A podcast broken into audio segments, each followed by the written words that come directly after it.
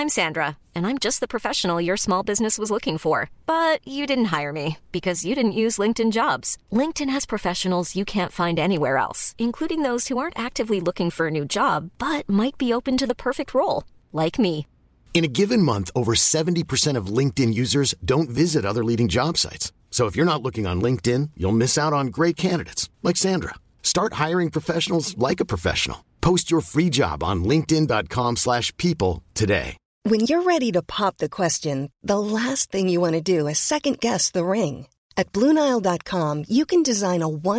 ring and convenience choose your diamond right Blue Nile dot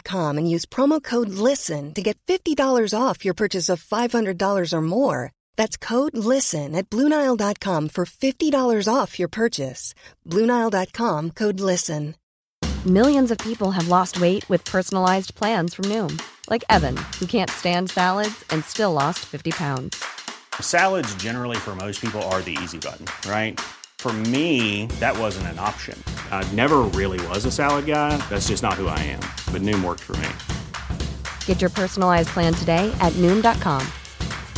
measured to provide third fort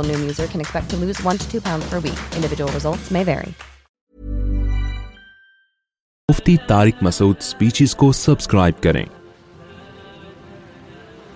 الحمد للہ نحمده ونصلي على رسوله الكريم اما بعد فاعوذ باللہ من الشیطان الرجیم بسم اللہ الرحمن الرحیم وَإِنَّهُ لَحَسْرَةٌ عَلَى الْكَافِرِينَ وَإِنَّهُ لَحَقُّ الْيَقِينِ فَسَبِّحْ بِسْمِ رَبِّكَ الْعَظِيمِ اس کی آواز بڑھا دیں اور بچوں کی آواز کم کر دیں اور بچے جو شور مچا رہے ہیں نا ان سے گزارش ہے ان کی اگر وہ اپنی ماؤں کے ساتھ آئے ہیں یا گھر خواتین تو ان سے گزارش ہے کہ بچوں کو ذرا خاموش کرا دیں الحمد للہ نحمد ونصلی علی رسول کریم سورہ الحاقہ کی آخری آیات ہیں و انح السرتفرین و انح الحق القینی فصبی رب کل عظیم آج بس یہ جو آئے تھے نا فصب رب کل عظیم اس پر درس دوں گا میں اللہ نے فرمایا کہ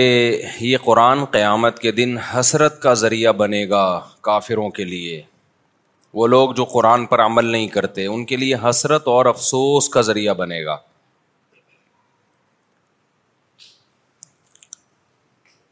کیوں وہ نہ ہوں لحق ال یقین اس لیے کہ یقینی کلام ہے برحق کلام ہے یہ اللہ کا کلام ہے اللہ کا کلام غلط نہیں ہو سکتا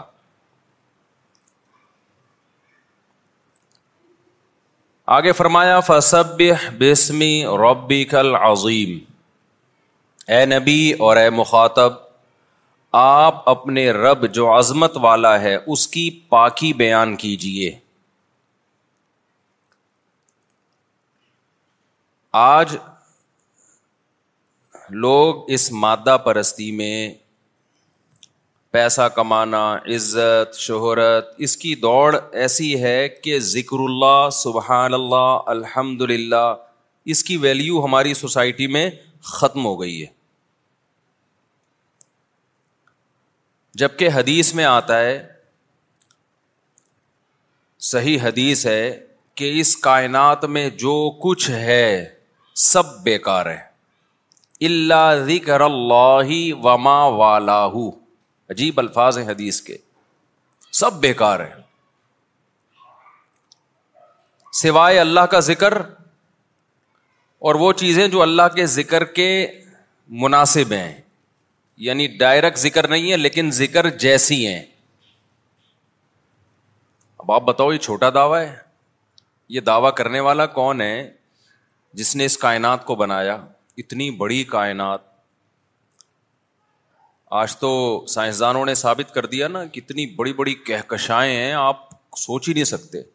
ہمارا سورج کہتے ہیں نو لاکھ گنا بڑا زمین سے یعنی ایک زمین دو زمین تین زمین چار زمین پانچ زمین چھ زمین سات آٹھ نو دس آپ کوئی جگہ لیں اسپیس لے کے اس میں زمینیں رکھنا شروع کریں جیسے انڈے رکھ رہے ہیں آپ اس میں تو کتنے انڈے زمین جتنے رکھیں گے نو لاکھ میں جب یہ کائنات کو پڑھتا ہوں نا تو میں دوستوں سے کہتا ہوں کہ یہ ایسے آسانی سے سمجھ میں نہیں آتی یہ چیزیں نو لاکھ بول دیا نو کروڑ بول دیا نہ نہ اس کو یوں سوچا کرو ایک زمین پھر دو زمین پھر تین زمین پھر چار پھر پانچ پھر چھ پھر سات پھر آٹھ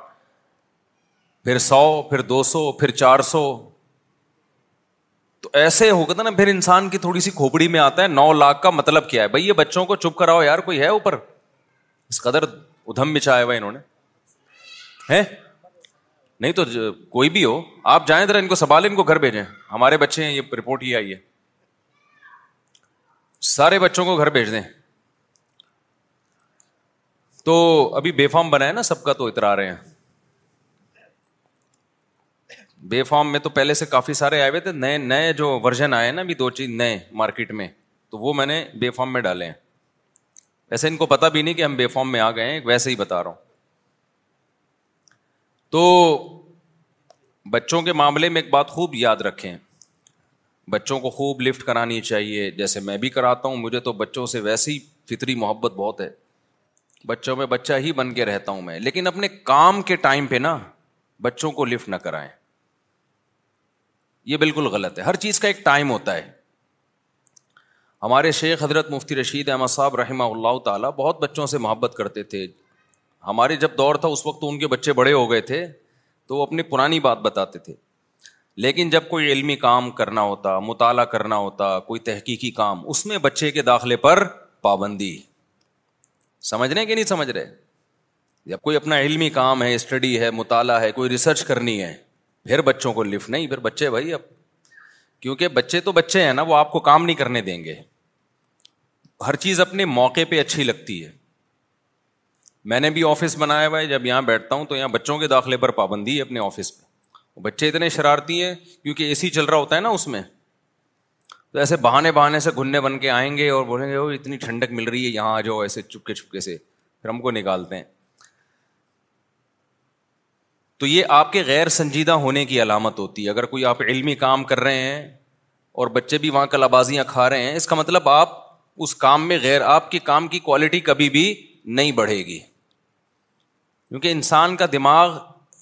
ایک ہی ٹائم پہ دو جگہ نہیں ہوتا اگر دو جگہ ہے اس کا مطلب وہ کسی بھی جگہ پہ نہیں ہے پھر نہ ادھر ہے نہ ادھر ہے جب ہم گھر میں جاتے ہیں تو پھر بچوں کے ساتھ بچوں کو پیار کرنا بچوں کے ساتھ کلا بازیاں کھانا بچوں سے باتیں کرنا لیکن جب پڑھائی کا ٹائم ہے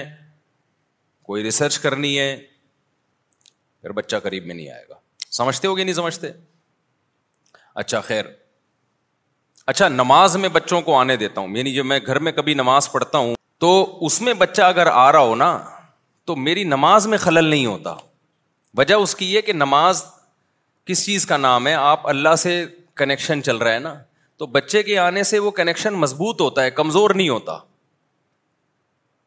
یہ ہمارے حضرت کے ساتھ بھی معاملہ تھا حضرت فرماتے تھے کہ میں تہجد گھر میں پڑھتا تھا بچے رو بھی رہے ہوتے تھے چیخ بھی رہے ہوتے تھے میری صحت پہ فرق نہیں بلکہ اور زیادہ اللہ کی طرف توجہ کیونکہ وہ کام ہی ایسا ہے کہ اس میں تو اللہ کے ساتھ آپ نے کنیکٹ ہونا ہے نا تو اللہ کی نعمت یہ بچے جب نماز میں دائیں بائیں گھوم رہے ہوتے ہیں نا ایسے یوں کر کے کوئی یوں انگلی اٹھا رہا ہے کوئی الٹے ہاتھ کی انگلی اٹھا رہا ہے آپ سلام ادھر پھیر رہے ہیں وہ الٹا پھیر رہا ہے ان چیزوں سے اللہ کی نعمت کا اور زیادہ استحظار ہوتا ہے تو اللہ کی محبت اس سے کم نہیں ہوتی بلکہ بڑھتی ہے اور مزہ آتا ہے یہ عمل دیکھ کے تو اور اللہ کی ایک محبت بڑھتی ہے اس سے لیکن جب آپ تحقیقی کام کرتے ہیں ریسرچ کا کام تو اس میں اس وقت اللہ کی محبت بڑھانے کی ضرورت نہیں ہوتی اس میں تو ضرورت ہوتی ہے کہ آپ جس کام کو فوکس کر رہے ہیں اس کو اس کی کوالٹی اچھی ہو تو اس میں اللہ کی رضا اس میں ہے کہ اس کام کو فوکس کرو جس میں تم ابھی لگے ہوئے ہو اس کام کو فوکس کرو تم تو یہ ایک چھوٹی سی بیچ میں بات تھی باقی بعض لوگ ایسے ہوتے ہیں کہ بچے جب دائیں بائیں گھوم رہے ہوں تو ان کا نماز میں دل نہیں لگتا لیکن ہمارا لگ جاتا ہے بلکہ اور مزہ آتا ہے تو میں تو پہلے ایسے کرتا تھا کہ جمعے کی نماز سے پہلے نا گھر میں سنتیں پڑھنے کے لیے بیان کے لیے آنے کے لیے سب بچوں کو لین سے کھڑا کرتا تھا ادھر بیٹھ جاؤ تمیز سے شابش نماز پڑھو تمیز سے بچہ بیٹھتا کہاں ہے تو پھر بچے ایسا کرتے ایک رکت مکمل ہونے کے بعد چلے گئے نا کھانا کچھ کھایا پھر آ کے اگلی رکت مکمل ہو رہی ہے ان کی بچوں کی کوئی اصول اور ضابطے ان کی نماز جیسے کارٹون کبھی مرتا ہے تو بچے کی نماز کبھی بھی نہیں ٹوٹتی اتنی مضبوط نماز ہوتی ہے وہ باتیں بھی کر رہا ہوتا ہے حسب مقصد یہ کہ جب ریسرچ اور تحقیق کا کام آفس کا کوئی ورک کر رہے ہوں پھر بچوں کو نہیں اس کے لیے الگ کمرہ رکھیں اس میں بچے نہیں آئیں گے تو میں یس کر رہا تھا کہ نبی صلی اللہ علیہ وسلم نے ارشاد فرمایا کہ سب کچھ اس کائنات میں کیا ہے باطل بیکار ہے دو ٹکے کی اس کی ویلیو نہیں ہے حالانکہ کتنی ویلیو ایبل چیزیں ہیں یار سورج میں کتنی انرجی ہے زمین سے کتنا بڑا ہے کہا جاتا ہے نو لاکھ ایک زمین دوسری زمین تیسری زمین اور پھر اس سورج سے بھی لاکھوں گنا بڑے بڑے سورج ہیں جن میں لاکھوں سورج رکھ دیے جائیں تو ایک سورج بنے گا ایسے پتہ نہیں کتنے بڑے بڑے ستارے اور سیارے اس کائنات میں صرف ایک کہکشاں کے اندر ہیں اور ماہرین تو یہاں تک کہتے ہیں کہ ہم جو ستارہ دیکھ رہے ہوتے ہیں نا بعض دفعہ یہ لاکھوں سال پہلے یہاں تھا اب یہاں سے جا چکا ہے اس کی روشنی سفر کرتے کرتے لاکھوں سال کے بعد ہم تک پہنچی ہے تو ہمیں نظر آ رہا ہے یہ لاکھوں سال پہلے یہاں سے موو کر چکا ہے اور روشنی کتنی اسپیڈ سے سفر کرتی ہے ایک لاکھ چو پتہ نہیں چوراسی ہزار کلو میٹر ہاں سب سے یعنی چوراسی ہزار کلو میٹر پر سیکنڈ ہے یا کتنی ہے مجھے ابھی صحیح یاد نہیں ہے تو اس سے زیادہ اسپیڈ کسی چیز کی ہے ہی نہیں یعنی میری شادیوں کی اسپیڈ سے بھی زیادہ آپ سمجھ لو اب تو ہو گئی نا آپ کیا ٹینشن والی بات نا تو میری شادیوں کی اسپیڈ سے بھی زیادہ کس کی اسپیڈ ہے لائٹ کی اسپیڈ ہے تو روشنی جو ہے ہمیں نظر آ رہی ہوتی ہے اور یہ ستارہ پتہ نہیں یہاں سے موو اتنی بڑی کائنات ہم تو ماؤنٹ ایوریسٹ اور کیٹو کو سمجھتے ہیں عظیم پہاڑ یہ تو ایک ذر ایک اسپیڈ بریکر بھی نہیں ہے یہ اس کائنات میں یعنی اس کائنات کے مقابلے میں جو اتنی بڑی کائنات ایک کہکشاں پھر دوسری کہکشاں پھر ان کے درمیان فاصلے اور ان کے لاکھوں اربوں ستارے کروڑوں نہیں اربوں سے تارے جو ہماری زمین اور سورج سے کئی کئی گنا بڑے ہیں تو اس کی وسعتوں کا ہمیں اندازہ نہیں ہے اور اللہ نے قرآن میں کہا وہ لمو سیون ہم اس کو وسیع کرتے چلے جا رہے ہیں اور بڑی ہو رہی ہے تو اتنی بڑی کائنات اور پھر اس میں اتنا کچھ اور اس اس دنیا میں آپ دیکھ لو ایک رکشے والے کو اپنے رکشے پہ فخر ہوتا ہے نئی نیا نقشہ لے کر آتا ہے لیکن اتنی مہنگی مہنگی گاڑیاں ہیں بیس بیس کروڑ کی گاڑیاں ایک ایک ارب کی گاڑیاں تو اللہ تعالیٰ اپنے نبی صلی اللہ علیہ وسلم کو جو آپ نے اللہ نے دنیا میں بھیجا لوگوں کو یہ بتانے کے لیے کہ ان کو بتا دو کہ یہ سب کچھ دو ٹکے کا بولو نہیں ہے دو ٹکے کی حیثیت نہیں ہے بیکار ہے بکواس ہے یار یہ عجیب سی بات ہے یا نہیں ہے بتاؤ یار یا تو معاذ اللہ غلط بات ہے پھر اسلام غلط ہے پھر محمد صلی اللہ علیہ وسلم نے جو نبوت کا دعویٰ کیا وہ سب غلط تھا یا یہ صحیح ہے دونوں میں سے ایک ہی بات ہو سکتی ہے بھائی ہم دلیل کی دنیا میں دیکھتے ہیں کہ صحیح ہے کہ غلط ہے یعنی اسلام سے ہٹ کر گراؤنڈ ریئلٹی کیا کہتی ہے مشاہدے سے بڑھ کر کوئی دلیل ہوتی ہے بتاؤ ارے بھائی آپ کے سامنے کسی نے ریسرچ کی لیب میں جا کے کوئی بڑی تحقیق کر کے کوئی رپورٹ پیش کی آپ کے سامنے کہ جی اس دوا کے کھانے سے یہ ہوتا ہے آپ نے کیا کیا دوا کھائی اور وہ نہیں ہوا وہ اس کی لیب کی ساری تحقیق کیا ہو گئی فیل ہو جائے گی وہ کہ اب یہ بڑے بڑے سائنسدانوں کی رپورٹ ہے آپ کہیں اب میں نے کھایا تو نہیں ہوا تو رپورٹیں کا کیا کروں میں وہ کہہ سکتا ہے یار ہو سکتا ہے تمہاری باڈی میں کچھ ایسے کیمیکل پائے جاتے ہیں جس سے یہ دوا نے اثر نہ کیا تو آپ نے بیس آدمیوں کو کھلا دیا پھر بھی کوئی نتیجہ نہیں نکل رہا وہ کہ یار اصل میں پاکستانیوں پہ ہو سکتا ہے کسی وجہ سے اثر نہیں کر رہی ہو ان کا امیون سسٹم بہت ہی اسٹرانگ ہے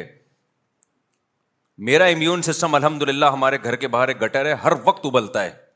اور میں بھنگی کو پیسے دے دے کے بیزار ہو گیا ہوں صفائی کروا کروا کے اس دن تو میرا میٹر گھوم گیا میں نے کہا ولاگ بنا کے ڈالتا ہوں لیکن سندھ حکومت بدنام ہوگی ویسے تو کوئی نامی بھی نہیں ہے اس کی لیکن میں نے کہا اور اب بولیں گے یہ دیکھو مفتی صاحب کیا کر رہے ہیں ورنہ بہت دفعہ سوچا ہے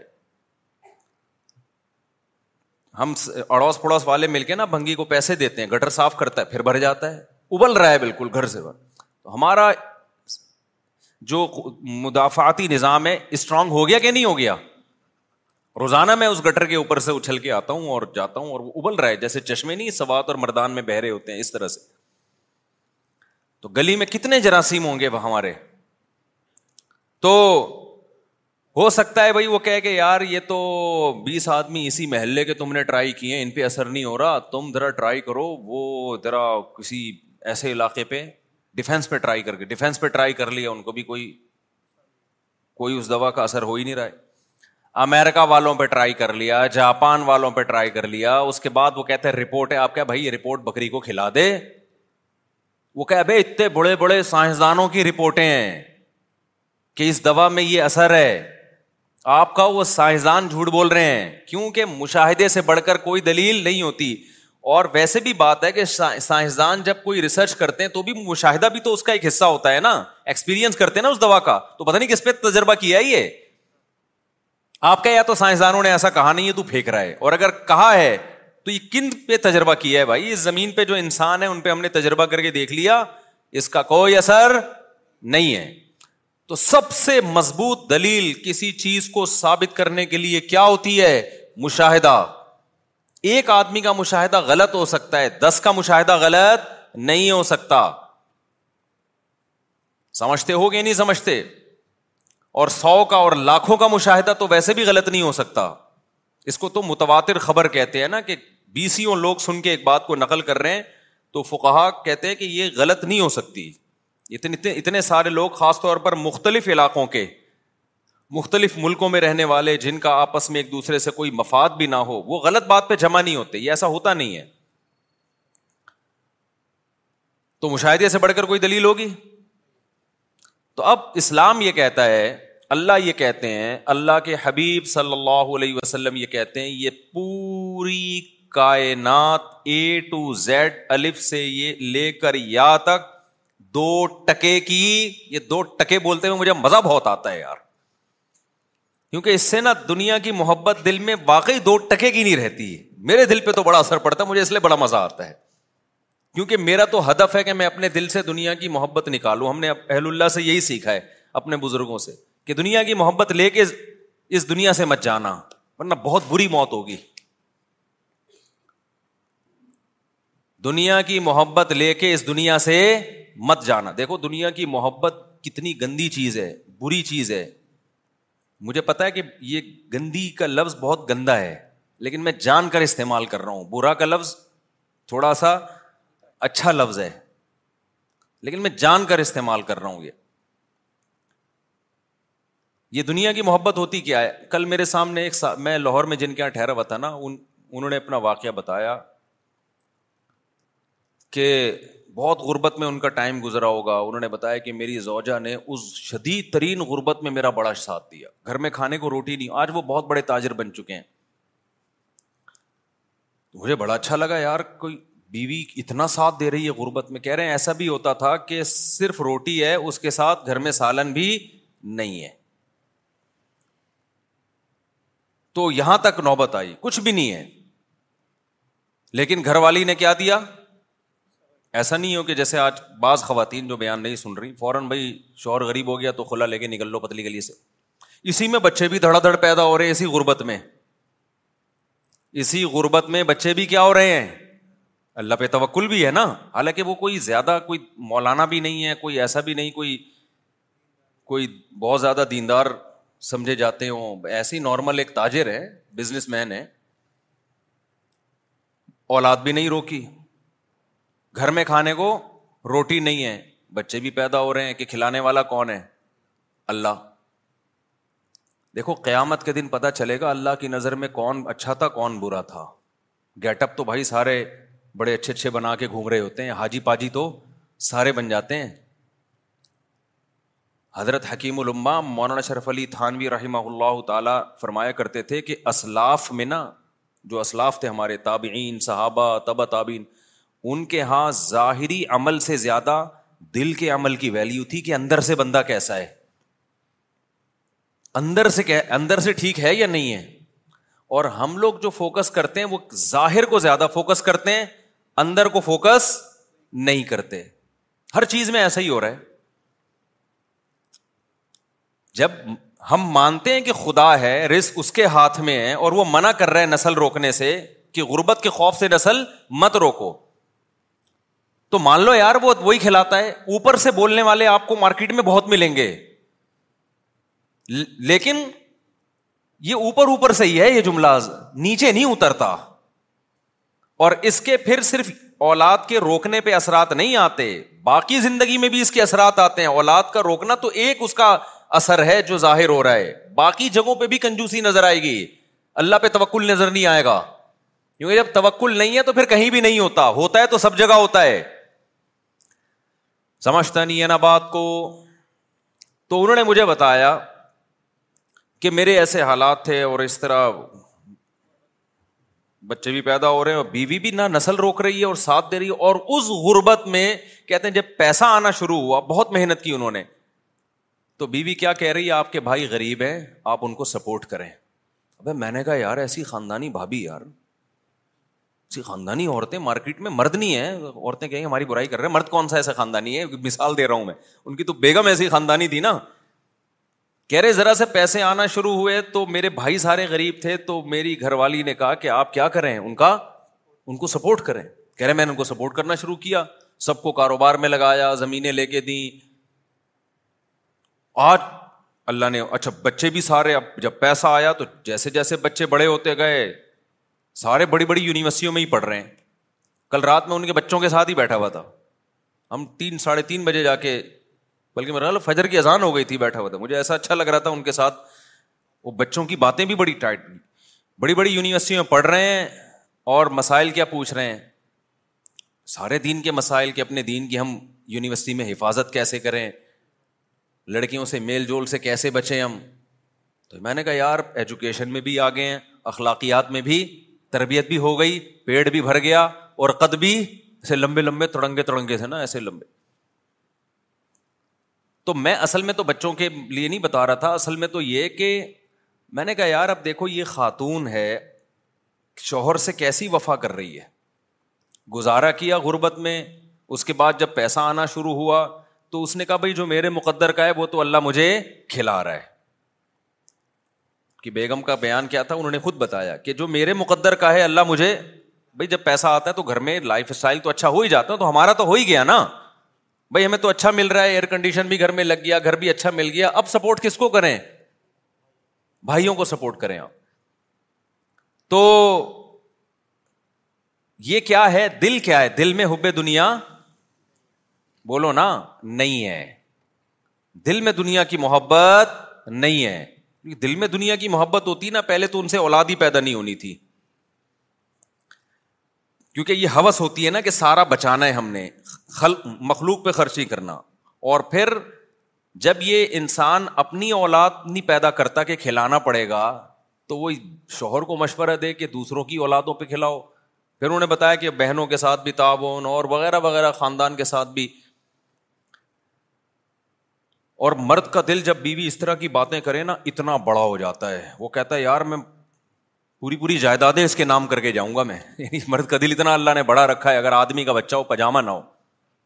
پاجامے تو پھر مارکیٹ میں بہت گھوم رہے ہیں نا انسان کا بچہ ہو نا تو وہ اتنا بڑا دل ہو جاتا ہے جب بیوی اس طرح کی باتیں کر رہی ہوتی ہے تو آج کل تو ایک دوسرے کی دولت پہ نظر شوہر بیوی کے مال پہ نظر رکھتا ہے اس کو پوچھتا رہتا ہے تمہارے ابا کی وراثت گئی کہاں بھائی یہ اس کا ایک ہے یار اگر اس کو ملی بھی ہے تو تجھے کیا دلچسپی ہے کہ اس کے پاس بینک میں کتنے پیسے ہیں اس کو ابا کی وراثت سے کیا ملا تیرا لینا دینا نہیں ہے تیری جو ذمہ داری ہے وہ تو پوری کرنی ہے نا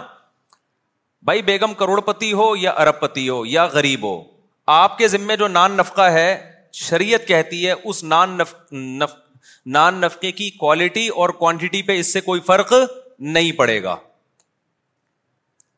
یہ اللہ نے عورت کو حق دیا ہے کہ اس کا سارا ساری ذمہ داری کس پر ہے شوہر پر ہے چاہے وہ پیسہ ٹھیک ٹھاک ہو اس کے پاس صرف ایک چیز پہ فرق پڑے گا کہ علاج اس کے پر ہوگا کہ اگر اس کے پاس پیسہ ہے تو پھر اس کے اپنے پیسوں سے اس پر علاج لازم ہوگا لیکن ہماری سوسائٹی میں مرد یہ بھی کر لیتے ہیں کہ نہیں بھائی چلو علاج بھی میں ہی کروں گا اور اچھی بات ہے کر لینا چاہیے تو یہ ہے حب دنیا اور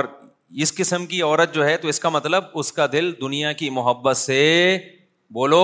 پاک ہے پیسہ اچھا سب کو لگتا ہے ہوس نہیں ہے پیسے پیسہ اچھا لگنا برا نہیں ہے وہ تو سب کو لگتا ہے اچھا کیونکہ اس سے نعمتیں ملتی ہیں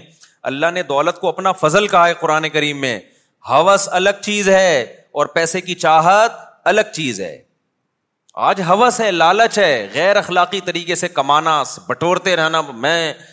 آج کیا ہوتا ہے جو خواتین بیان نہیں سن رہی جب وہ شادی ہو کے گھر میں آتی ہیں شوہر کے تو ان کی خواہش ہوتی ہے کہ بھائی یہ بہنوں کو کیوں کھلا رہا ہے یہ اپنے بھائیوں کو کیوں کھلا رہا ہے یہاں تک کہ اپنی ماں کو کیوں کھلا رہا ہے یہ اتنی ٹینشن اور میں نے دیکھا ہے اپنی زندگی میں کیسے مرد کے دماغ کو ایسا قبضے میں کیا ہے کہ وہ کسی قابل نہیں رہا وہ کہیں خرچے نہیں کرتا اچھی بھی ہیں الحمد للہ جیسے میں نے آپ کے سامنے ایک مثال دی ہے اور مردوں میں بھی دونوں قسم کی بیماریاں پائی جاتی ہیں عورت کے کما رہے ہیں بیگم سے کہ تم کما کے لاؤ یہ بات تو میں بار بار کہتا ہوں شدید مجبوری نہ ہونا میرے بھائی اپنے خاندان میں اپنے نسلوں میں یہ رسم چھوڑ کے جاؤ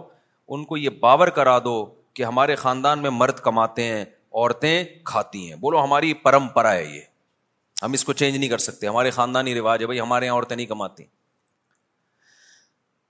یہ سیکھ لو یہ کیا کر لو میں کبھی نہیں دعویٰ کرتا کہ میں جو باتیں کرتا ہوں میرا بھی سو فیصد عمل ہے اس پہ میں تو اللہ سے دعا کرتا ہوں اللہ جو باتیں کر رہا ہوں مجھے اس پر عمل کی توفیق دے میں تو بار بار کہتا ہوں بھائی میں آپ لوگوں کو کوئی نصیحت کرتا ہوں اس نیت سے کہ مجھے بھی اللہ عمل کی توفیق دے لیکن کچھ باتیں بتانی پڑتی ہیں تاکہ آپ کو یہ نہ لگے کہ یار یہ پھینک رہا ہے لمبی لمبی نا جب اس پر آزمائش آئے گی نا تو پھر دیکھیں گے ہم اللہ بچائے ہمیں آزمائشوں سے میں نے بتایا مجبوری کے حکام تو الگ ہیں اب قحت پڑا ہوا ہے تو پھر تو بیگم جاب کر رہی ہے مرد کی جاب نہیں ہو تو ایک مجبوری ہے نا بھیک مانگنے سے تو بہتر ہے کہ کوئی تو کما لے تو میرے تو آمدن بھی بالکل بہت کم تھی اور میرے تین گھر تھے عرصے سے تو میرے تین ہی چلے آ رہے ہیں نا تو آپ کا کیا خیال ہے مجھے ضرورت نہیں پڑی ہوگی اتنے بچوں کو پالنے کے لیے کہ بیگم کو میں اجازت دے دوں بھائی اور جاب بھی کہاں مدرسے میں پڑھانے کی اسکول میں پڑھانے کی میں نے کہا نہ مدرسے میں پڑھانا تو بھائی فری پوکٹ میں کیوں بھائی ہماری خاندان میں یہ اب تک چلا آ رہا ہے اور آئندہ ہم اپنی نسل میں چلائیں گے بھائی ہمارے خاندان میں کمانا کس کا کام ہے مرد کا عورت کا کام کیا ہے کھانا اس پہ ہمیں کیا ہے بھائی فخر نہیں آئی بات میرا خیال ہے سمجھ میں تو یہ رسم چھوڑ کے جاؤ بھائی ہم لوگ کیا نہیں عورتیں کماتی ہم لوگ کیا مرد کماتے ہیں خدا کی قسم ایسا اچھا خاندانی نظام چلے گا نا تمہارا اتنا ٹائٹ نظام چلے گا بچے تمیز سے پلیں گے بچوں کی بچوں کو بچے پیدا بھی تمیز سے ہوں گے ان کو ماؤں کی محبتیں بھی پوری ملیں گی اور تمہیں بیویوں کی محبت بھی پوری ملے گی ایک دفعہ اگر عورت کے ہاتھ کی کمائی مرد کے منہ کو لگ جائے نا وہ بہت اپاہج بن جاتا ہے اس کو ایسے مزے لگ جاتے ہیں نا فری پھوکٹ کے کھانے کے کیونکہ جن قوموں میں یہ رواج آیا ہے نا دیکھو کچھ برائیاں ایسی ہوتی ہیں ان میں بریکیں نہیں ہوتی وہ ہمیشہ بڑھتی ہیں مثال کے طور پر ابھی جاپان کے بارے میں رپورٹ آئی کہ نسل ختم ہوتے ہوتے جاپان کا دیوالیہ ہونے والا ہے ابھی رپورٹ ہی ہے جاپان میں پتا ہے آپ کو ان کے بچے پیدا ہونا ختم ہو گئے نا تو اب بڈھے بڈھے بڈھے وہ اتنے تنگ آئے ہوئے ہیں جاپانی سویڈن کا صدر تو ایک دفعہ تقریر میں رو پڑا تھا کہ ہمارے یہاں بڈھے بڈھے ہو رہے ہیں وہ تو کورونا نے کچھ فضل کیا بہت سارے بوڑھوں کو شارٹ کر دیا ورنہ تو وہ پاگل ہو گئے تھے کہ بھائی کوئی کما تو رہا نہیں ہے سارے کھا ہی رہے ہیں بیٹھ کے تو وہ باہر سے لوگوں کو بلاتے ہیں لیکن ان کی اپنی قومیں ختم ہو رہی ہیں ایسا کیوں ہوا جب انہوں نے فیملی پلاننگ کو شروع کیا تو ان کے ذہن میں یہ نہیں تھا کہ یہ یہاں جا کے بند ہوگا ان کا خیال تھا ابھی ہم دو پھر ہم کہیں گے اب تین کر دو اب پھر دوبارہ دو پہ آ جاؤ یہی تھا نا ابھی تو ہماری آبادی بہت ہے تو ہم ایسا کرتے ہیں دو دو پہ لے آتے ہیں بلکہ ایک ایک پہ لے آتے ہیں تاکہ آبادی ذرا سے بھی نہ بڑھے پھر تھوڑے دنوں میں ہم دو دو پہ لے آئیں گے پھر ہم تین تین پہ لے آئیں گے جب کم ہونے لگے گی تو ایک تمیز سے چلیں گے یہ کیا آپ مسلمانوں کی طرح کہ برساتی مینڈکوں کی طرح بچے پیدا ہو رہے ہیں ان کے وہ ہمیں یہ کہتے تھے خرگوش کی طرح بچے ہو رہے ہیں کوئی پلاننگ نہیں ہے اور کوئی اس کے لیے وہ غربت سے مرے جا رہے ہیں پیٹرول مہنگا ہو رہا ہے اور پھر بے فارم میں ایک نیا بچہ آ گیا جی بے فارم کے فارم نہیں ہے ان لوگوں کے پاس اتنا غریب ملک کاغذ باہر سے ادھار لے رہی ہے وہ بچے ہی ڈالے جا رہے ہیں اس میں یہ ایک جاہل قوم وہ ہمارے بارے میں یہ کہتے ہیں ہم نے دیکھو کیسے مینج کیا سسٹم کو اور کیسے زبردست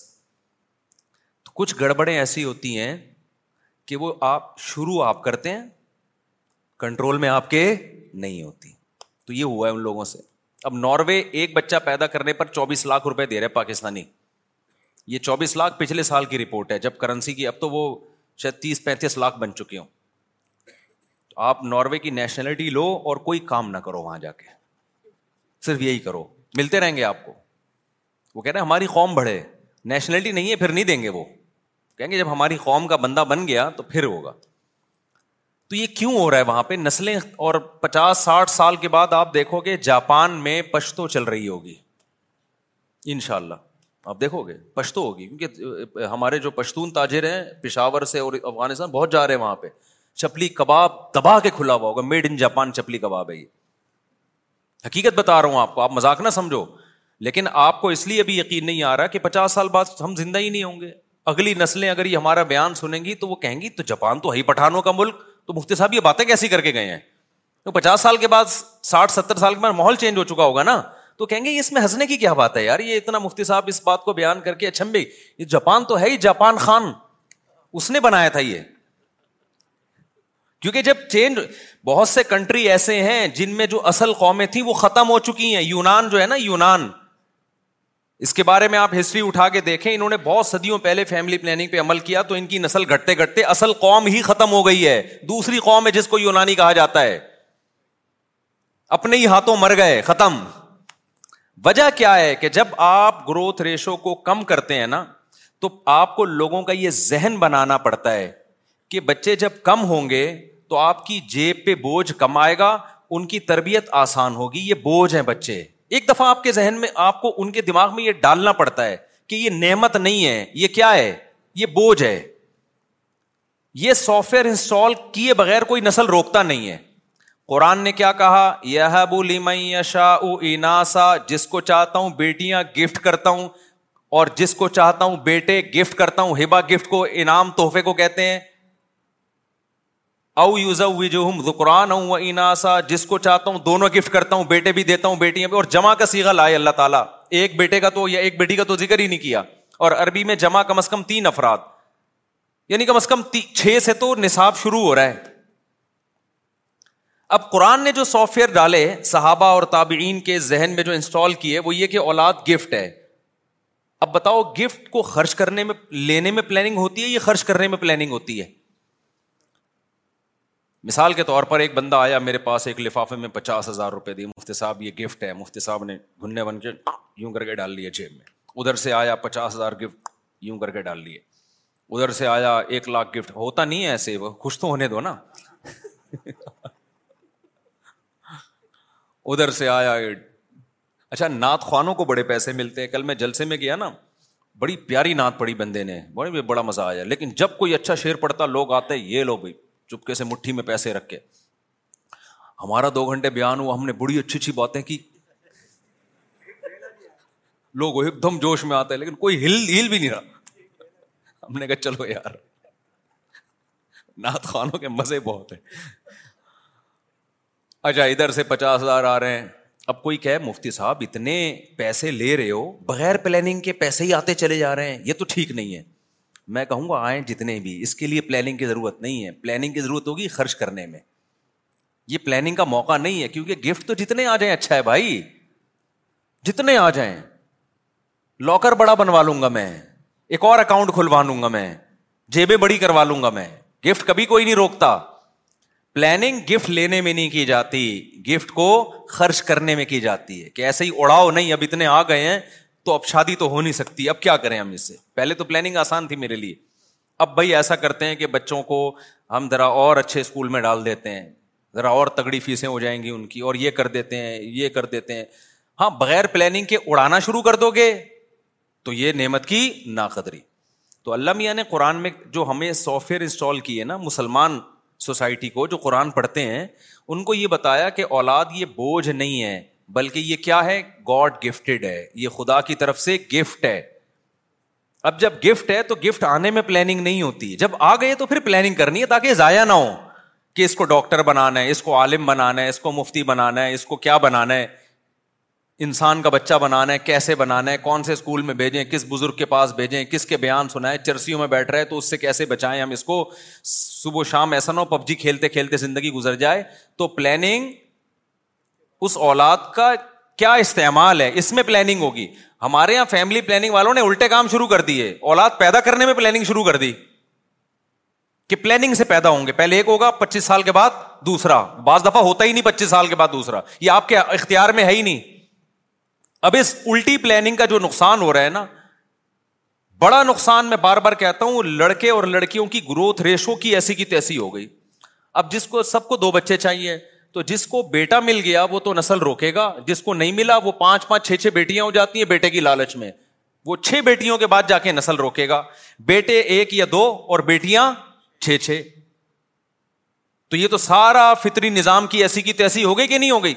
آپ کہہ سکتے ہو کہ چائنا اور جاپان اور انڈیا ان دونوں کنٹریز میں فیملی پلاننگ پر عمل ہوتا ہے تو ان میں تو گروتھ ریشو ایسا نہیں ہے کہ لڑکیاں بہت زیادہ لڑکے کم بلکہ وہاں تو لڑکیاں ہی شارٹ ہیں تو بھائی وہ ایک اور ظلم کر رہے ہیں جس کا خدا آخرت میں انتقام لے گا وہ یہ کہ لڑکیوں کو ماں کے پیٹ میں مار دیا جاتا ہے پیدا ہونے سے پہلے ورنہ اگر وہ پیدا ہونے دے نا تو وہاں لڑکیاں ہی لڑکیاں ہوں اتنی عورتیں پیدا ہو جائیں مرد مارکیٹ سے شارٹ ہو جائیں ان کے کیونکہ جس فیملی میں ایک بیٹا ایک بیٹی ہو گئی وہ روکے گا نسل جس کے دو بیٹے ہو گئے وہ بھی روک لے گا کیونکہ بیٹے کی ضرورت لوگوں کو بیٹی سے زیادہ ہوتی ہے خود ماؤں کو بیٹا چاہیے ہوتا ہے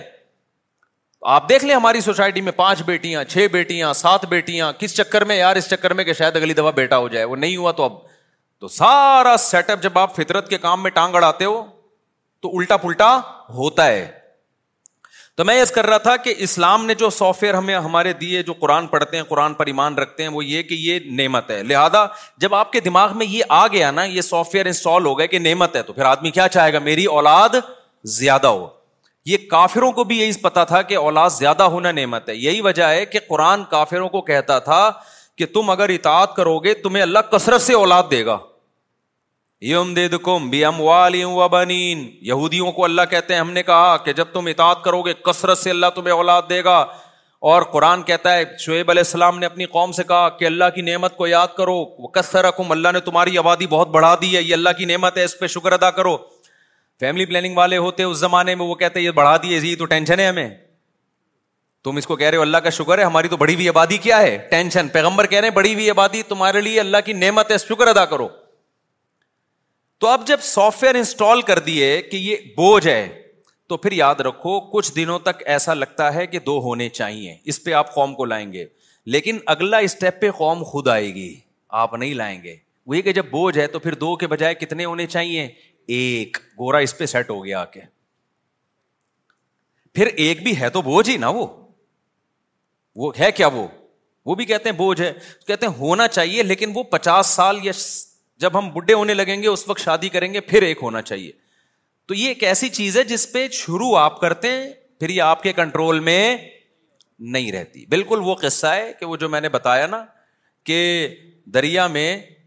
کمبل بہتا ہوا جا رہا تھا وہ اصل میں ریچھ تھا منہ اندر تھا تو اوپر سے لگ رہا تھا کمبل تو ایک آدمی لالچی تھا اس نے کہا میں جاؤں گا اس کمبل کو نکال کے لاؤں گا لوگوں نے کہا طوفانی دریا ہے کمبل چھوڑ دے ہم تجھے بازار سے دلا دیں گے اس نے کہا نہیں نہیں اتنی قیمتی چیز میں چھوڑ نہیں سکتا لالچی تھا دریا میں ڈبکی لگائی اور کمبل کو جا کے پکڑا تو وہ ریچھ تھا ریچھ نے اس کو پکڑ لیا اب وہ اس کو بہا کے لے کے جا رہا ہے دور سے لوگوں کو سمجھ میں نہیں آ رہا ہے یہ کمبل کے ساتھ بہتا کیوں جا رہا ہے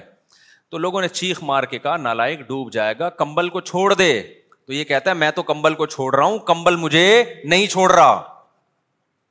تو کچھ برائیاں ایسی ہیں سوسائٹی میں آپ شروع آپ کرتے ہو کہ ایک پلاننگ کے تحت ہوں گی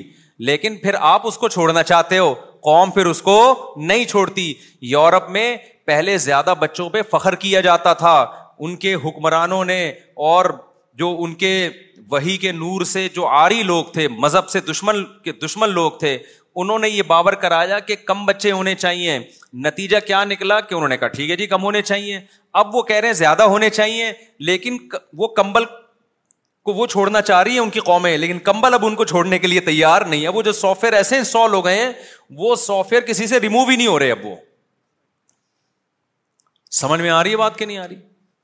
وہ اب ریمو ہی نہیں ہو رہے ڈیلیٹ کا بٹن ہی اڑ گیا ہے وہاں سے تو آپ یہ یہ جو ایک اتنی بھیانک چیز ہے یہ یہ پھر آپ کے کنٹرول میں نہیں رہتی اس لیے جو نیچر پہ چل رہے ہو نا تو یہ ایک برائی تو یہ ہے کہ جب یہ آپ دماغ میں ڈال دو گے تو پھر کیا ہوگا پھر دوسرا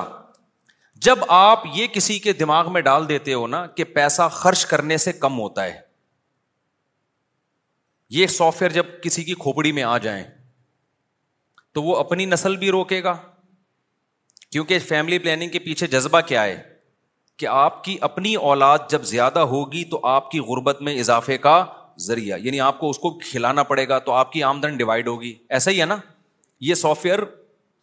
آج کی لبرل دنیا نے انسٹال کر دی ہیں لوگوں کی کھوپڑیوں میں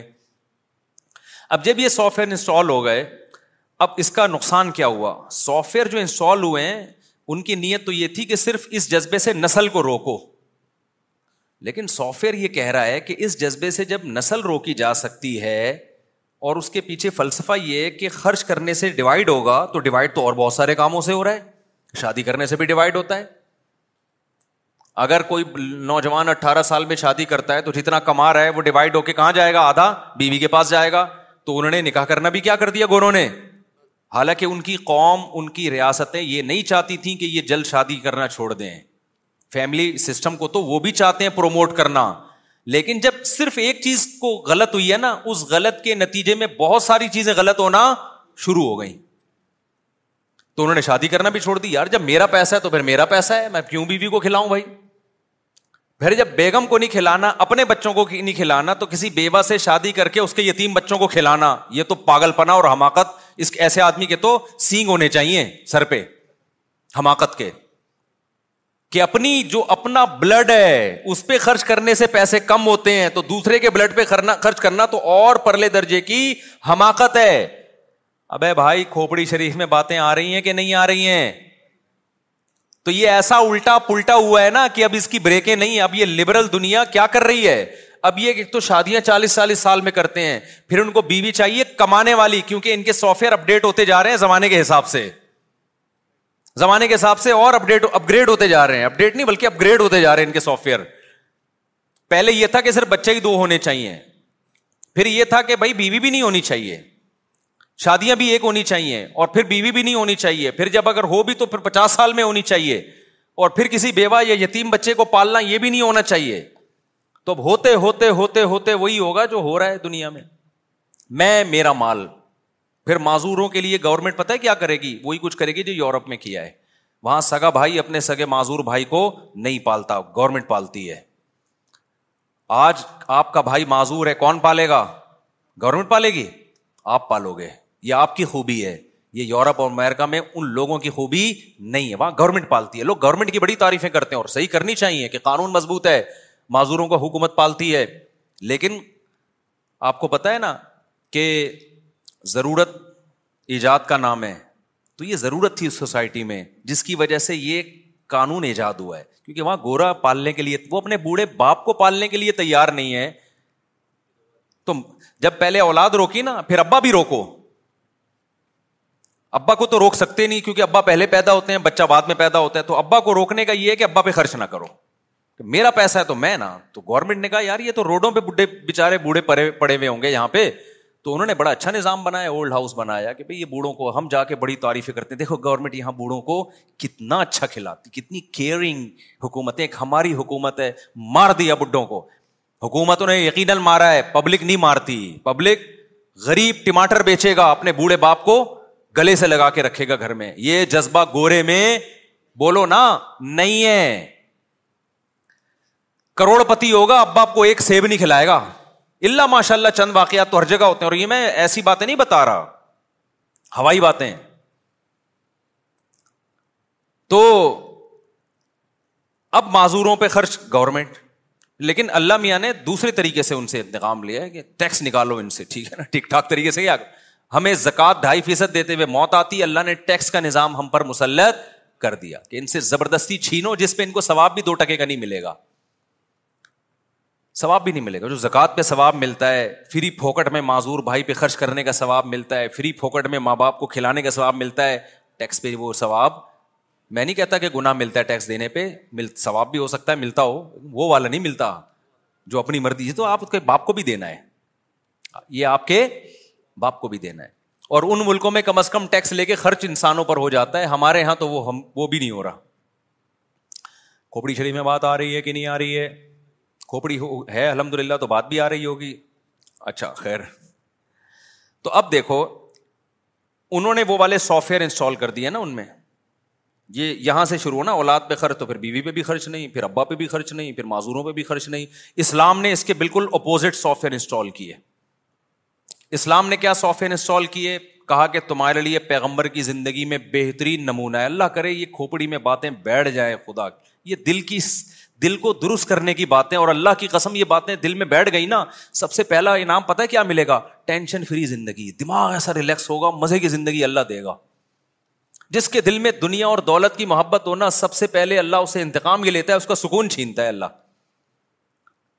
دل بڑا ہو جائے گا خرچ کرنے کی عادت پڑے گی لائف کو کیا کرو گے انجوائے انجوائے کرو گے لائف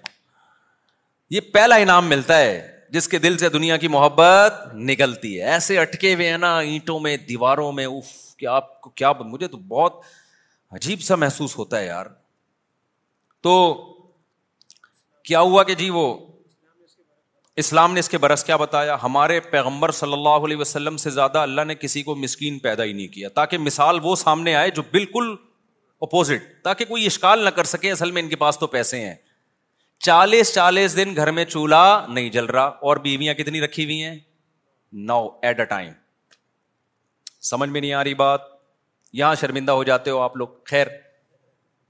آگے چلو ایک بیوہ سے نکاح کر رہے ہیں حضرت ام سلیما سے جن کی عمر بھی زیادہ ہے اور دو بچے بھی ہیں ان کو نکاح کا پیغام بھیجا انہوں نے کہا یار رسول اللہ میری عمر زیادہ اور میرے ساتھ تو دو بچے بھی ہیں میں ان کو چھوڑ کے کیسے آ سکتی ہوں آپ نے فرمایا کہ میری عمر تم سے بھی زیادہ ہے کوئی بات نہیں تمہاری عمر زیادہ ہے تو میری تم سے بھی زیادہ اور جو دو بچے تو چھوڑ کے آنے کی ضرورت نہیں ہے وہ بچے بھی الا اللہ ہی و الا رسول اللہ رسول کی طرف میری اس کسٹڈی میں پلیں گے آج کے لبرل طبقہ اس وقت ہوتا اگر آج کے جو کیلکولیٹر لے کے بیٹھے ہوتے ہیں نا پلاننگ پلاننگ پلاننگ بھائی کیا کسی پلاننگ کے لحاظ سے یہ تک بنتا ہوا نظر آ رہا ہے کہ آپ کے پاس خود تو ہے نہیں اور آپ دوسروں کے بچوں کی کفالت کر کے ان کو کہاں سے کھلاؤ گے بھائی نہیں آئی بات کوئی تک بنتا ہے لاجک بنتی ہے اس کی کوئی بظاہر کوئی لاجک نہیں بنتی لیکن سافٹ ویئر انسٹال کیے جا رہے ہیں ہم تو اپڈیٹ کر رہے ہیں سافٹ ویئر انسٹال تو پیغمبر کر کے گئے ہیں کیونکہ انسٹال کرنا مشکل ہوتا ہے اپڈیٹ کرنا ایک بٹن پہ ہو جاتا ہے اب اپڈیٹ کرنا بہت مشکل ہو رہا ہے سوچو انسٹال کرنا کتنا مشکل ہوگا لیکن صحابہ کے یہاں دو منٹ میں انسٹال ہو گئے تھے سافٹ ویئر کیونکہ ان کا ایمان مضبوط تھا ان کو سمجھ میں آ گیا تھا کہ بھائی جو پیغمبر کہہ رہے ہیں وہ بالکل ٹھیک کہہ رہے لہٰذا صاحبہ نے بھی یہی ربیش اختیار کی ہے پھر تو بیوہ سے نکاح کر کے اپنی ذمہ داری بھی بڑھا رہے ہیں اور کہہ رہے ہیں دو بچے بھی لے آؤ سوال پیدا ہوتا ہے بھائی اس کی تو کوئی لاجک ہی نہیں ہے بھائی لاجک یہ ہے کہ رس پہلے آتا ہے ماں کی چھاتیوں میں دودھ پہلے آتا ہے یا بچہ پہلے آتا ہے اگر کوئی عورت یہ کہے کہ فلاں کے چونکہ بچہ ہے اس کی تو چھاتیوں میں دودھ ہے تو وہ تو بچے کو دودھ پلا رہی ہے میں بچہ پیدا کروں گی تو میری چھاتیوں میں تو دودھ ہے نہیں لہٰذا میں نہیں پیدا کر رہی اسے کیا کہا جائے گا وہ بھائی پیدا کر تو صحیح اللہ مخلوق کو پہلے بھیجتے ہیں رسک کا انتظام انتظام تو پہلے سے ہوتا ہے سافٹ ویئر تو پہلے سے انسٹال کیے لیکن اس کا اظہار جب بچہ ہوگا تو ہوگا اس سے پہلے نہیں ہوگا تو آپ کی لائبلٹیز جب بڑھیں گی نا ذمہ داریاں بڑھیں گی تو رس کے دروازے کھلیں گے آپ کہہ سکتے ہو پھر ہمارے پیغمبر پہ رس کے دروازے کیوں نہیں کھل گئے نو شادیوں کے بعد یہ سوال پیدا ہوتا ہے نا دیکھو رسک کے دروازے کھلنے کا مطلب کیا ہے ہر ایک کے کو نا اس کے حساب سے رسک کے دروازے کھلتے ہیں رسک کے دروازے کھلتے ہیں کسی پہ دولت کے امبار لگ جاتے ہیں کسی نے اپنے لیے جب غربت کو اختیار کیا ہمارے پیغمبر نے تو غربت کو اختیار کیا ہے نا کیونکہ آپ پہ رسک کے دروازے کھل جاتے ہیں نا تو بہت ساری اس میں مسلحتیں فوت ہو جاتی ہیں اللہ نے کہا ضرورتیں پوری ہوں گی استغنا دے دوں گا میں دل میں یہ غربت کا خیال نہیں آئے گا ہمارے نبی کے گھر میں کھانے کو نہیں تھا لیکن آپ کے دل میں استغنا بے پناہ تھا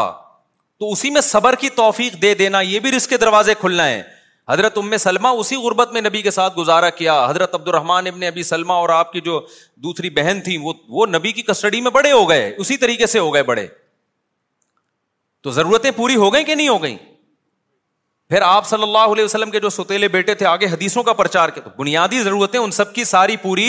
ہوئی ہیں اس لیے میں بار بار کہتا ہوں اگر آپ پہ رسک کے دروازے نہیں کھل رہے تو آپ سمجھ لو کہ جتنا رسک مجھے مل رہا ہے میری ضرورت کے لیے یہ کافی تھا میں نے جو سٹی اسکول اور بیکن ہاؤس کو اپنا معیار بنایا ہوا ہے یہ معیار ہی غلط بنایا ہوا ہے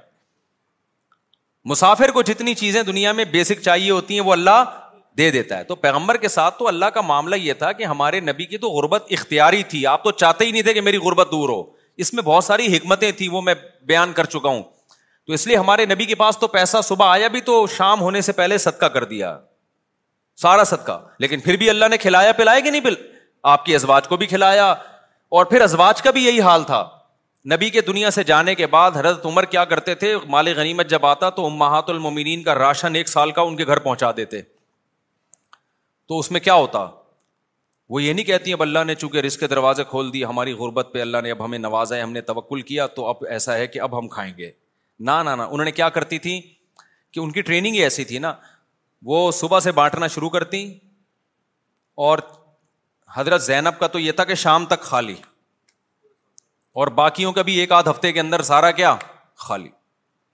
حضرت عمر غزب ناک ہوتے صحابہ غضبناک ہوتے بھائی ہماری مائیں ہیں ہماری ذمہ داری ہے تو یہ سارا ہی صدقہ کر دیتی ہیں عبداللہ بن وہ جو عبداللہ بن زبیر ہیں حضرت عائشہ کے بھانجے انہوں نے تو قسم اٹھا لی کہ میں اللہ کی قسم اپنی یہ جو خالہ ہیں عائشہ ان کے ہاتھ روکوں گا میں کیوں خرچ کر دیتی ہیں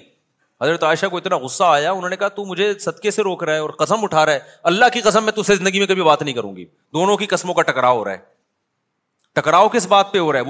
وہ کہہ رہے ہیں آپ کو خالہ ہو میری آپ ماں بھی ہو امت کی مائیں ہیں تو آپ اتنا صدقہ کر رہی ہو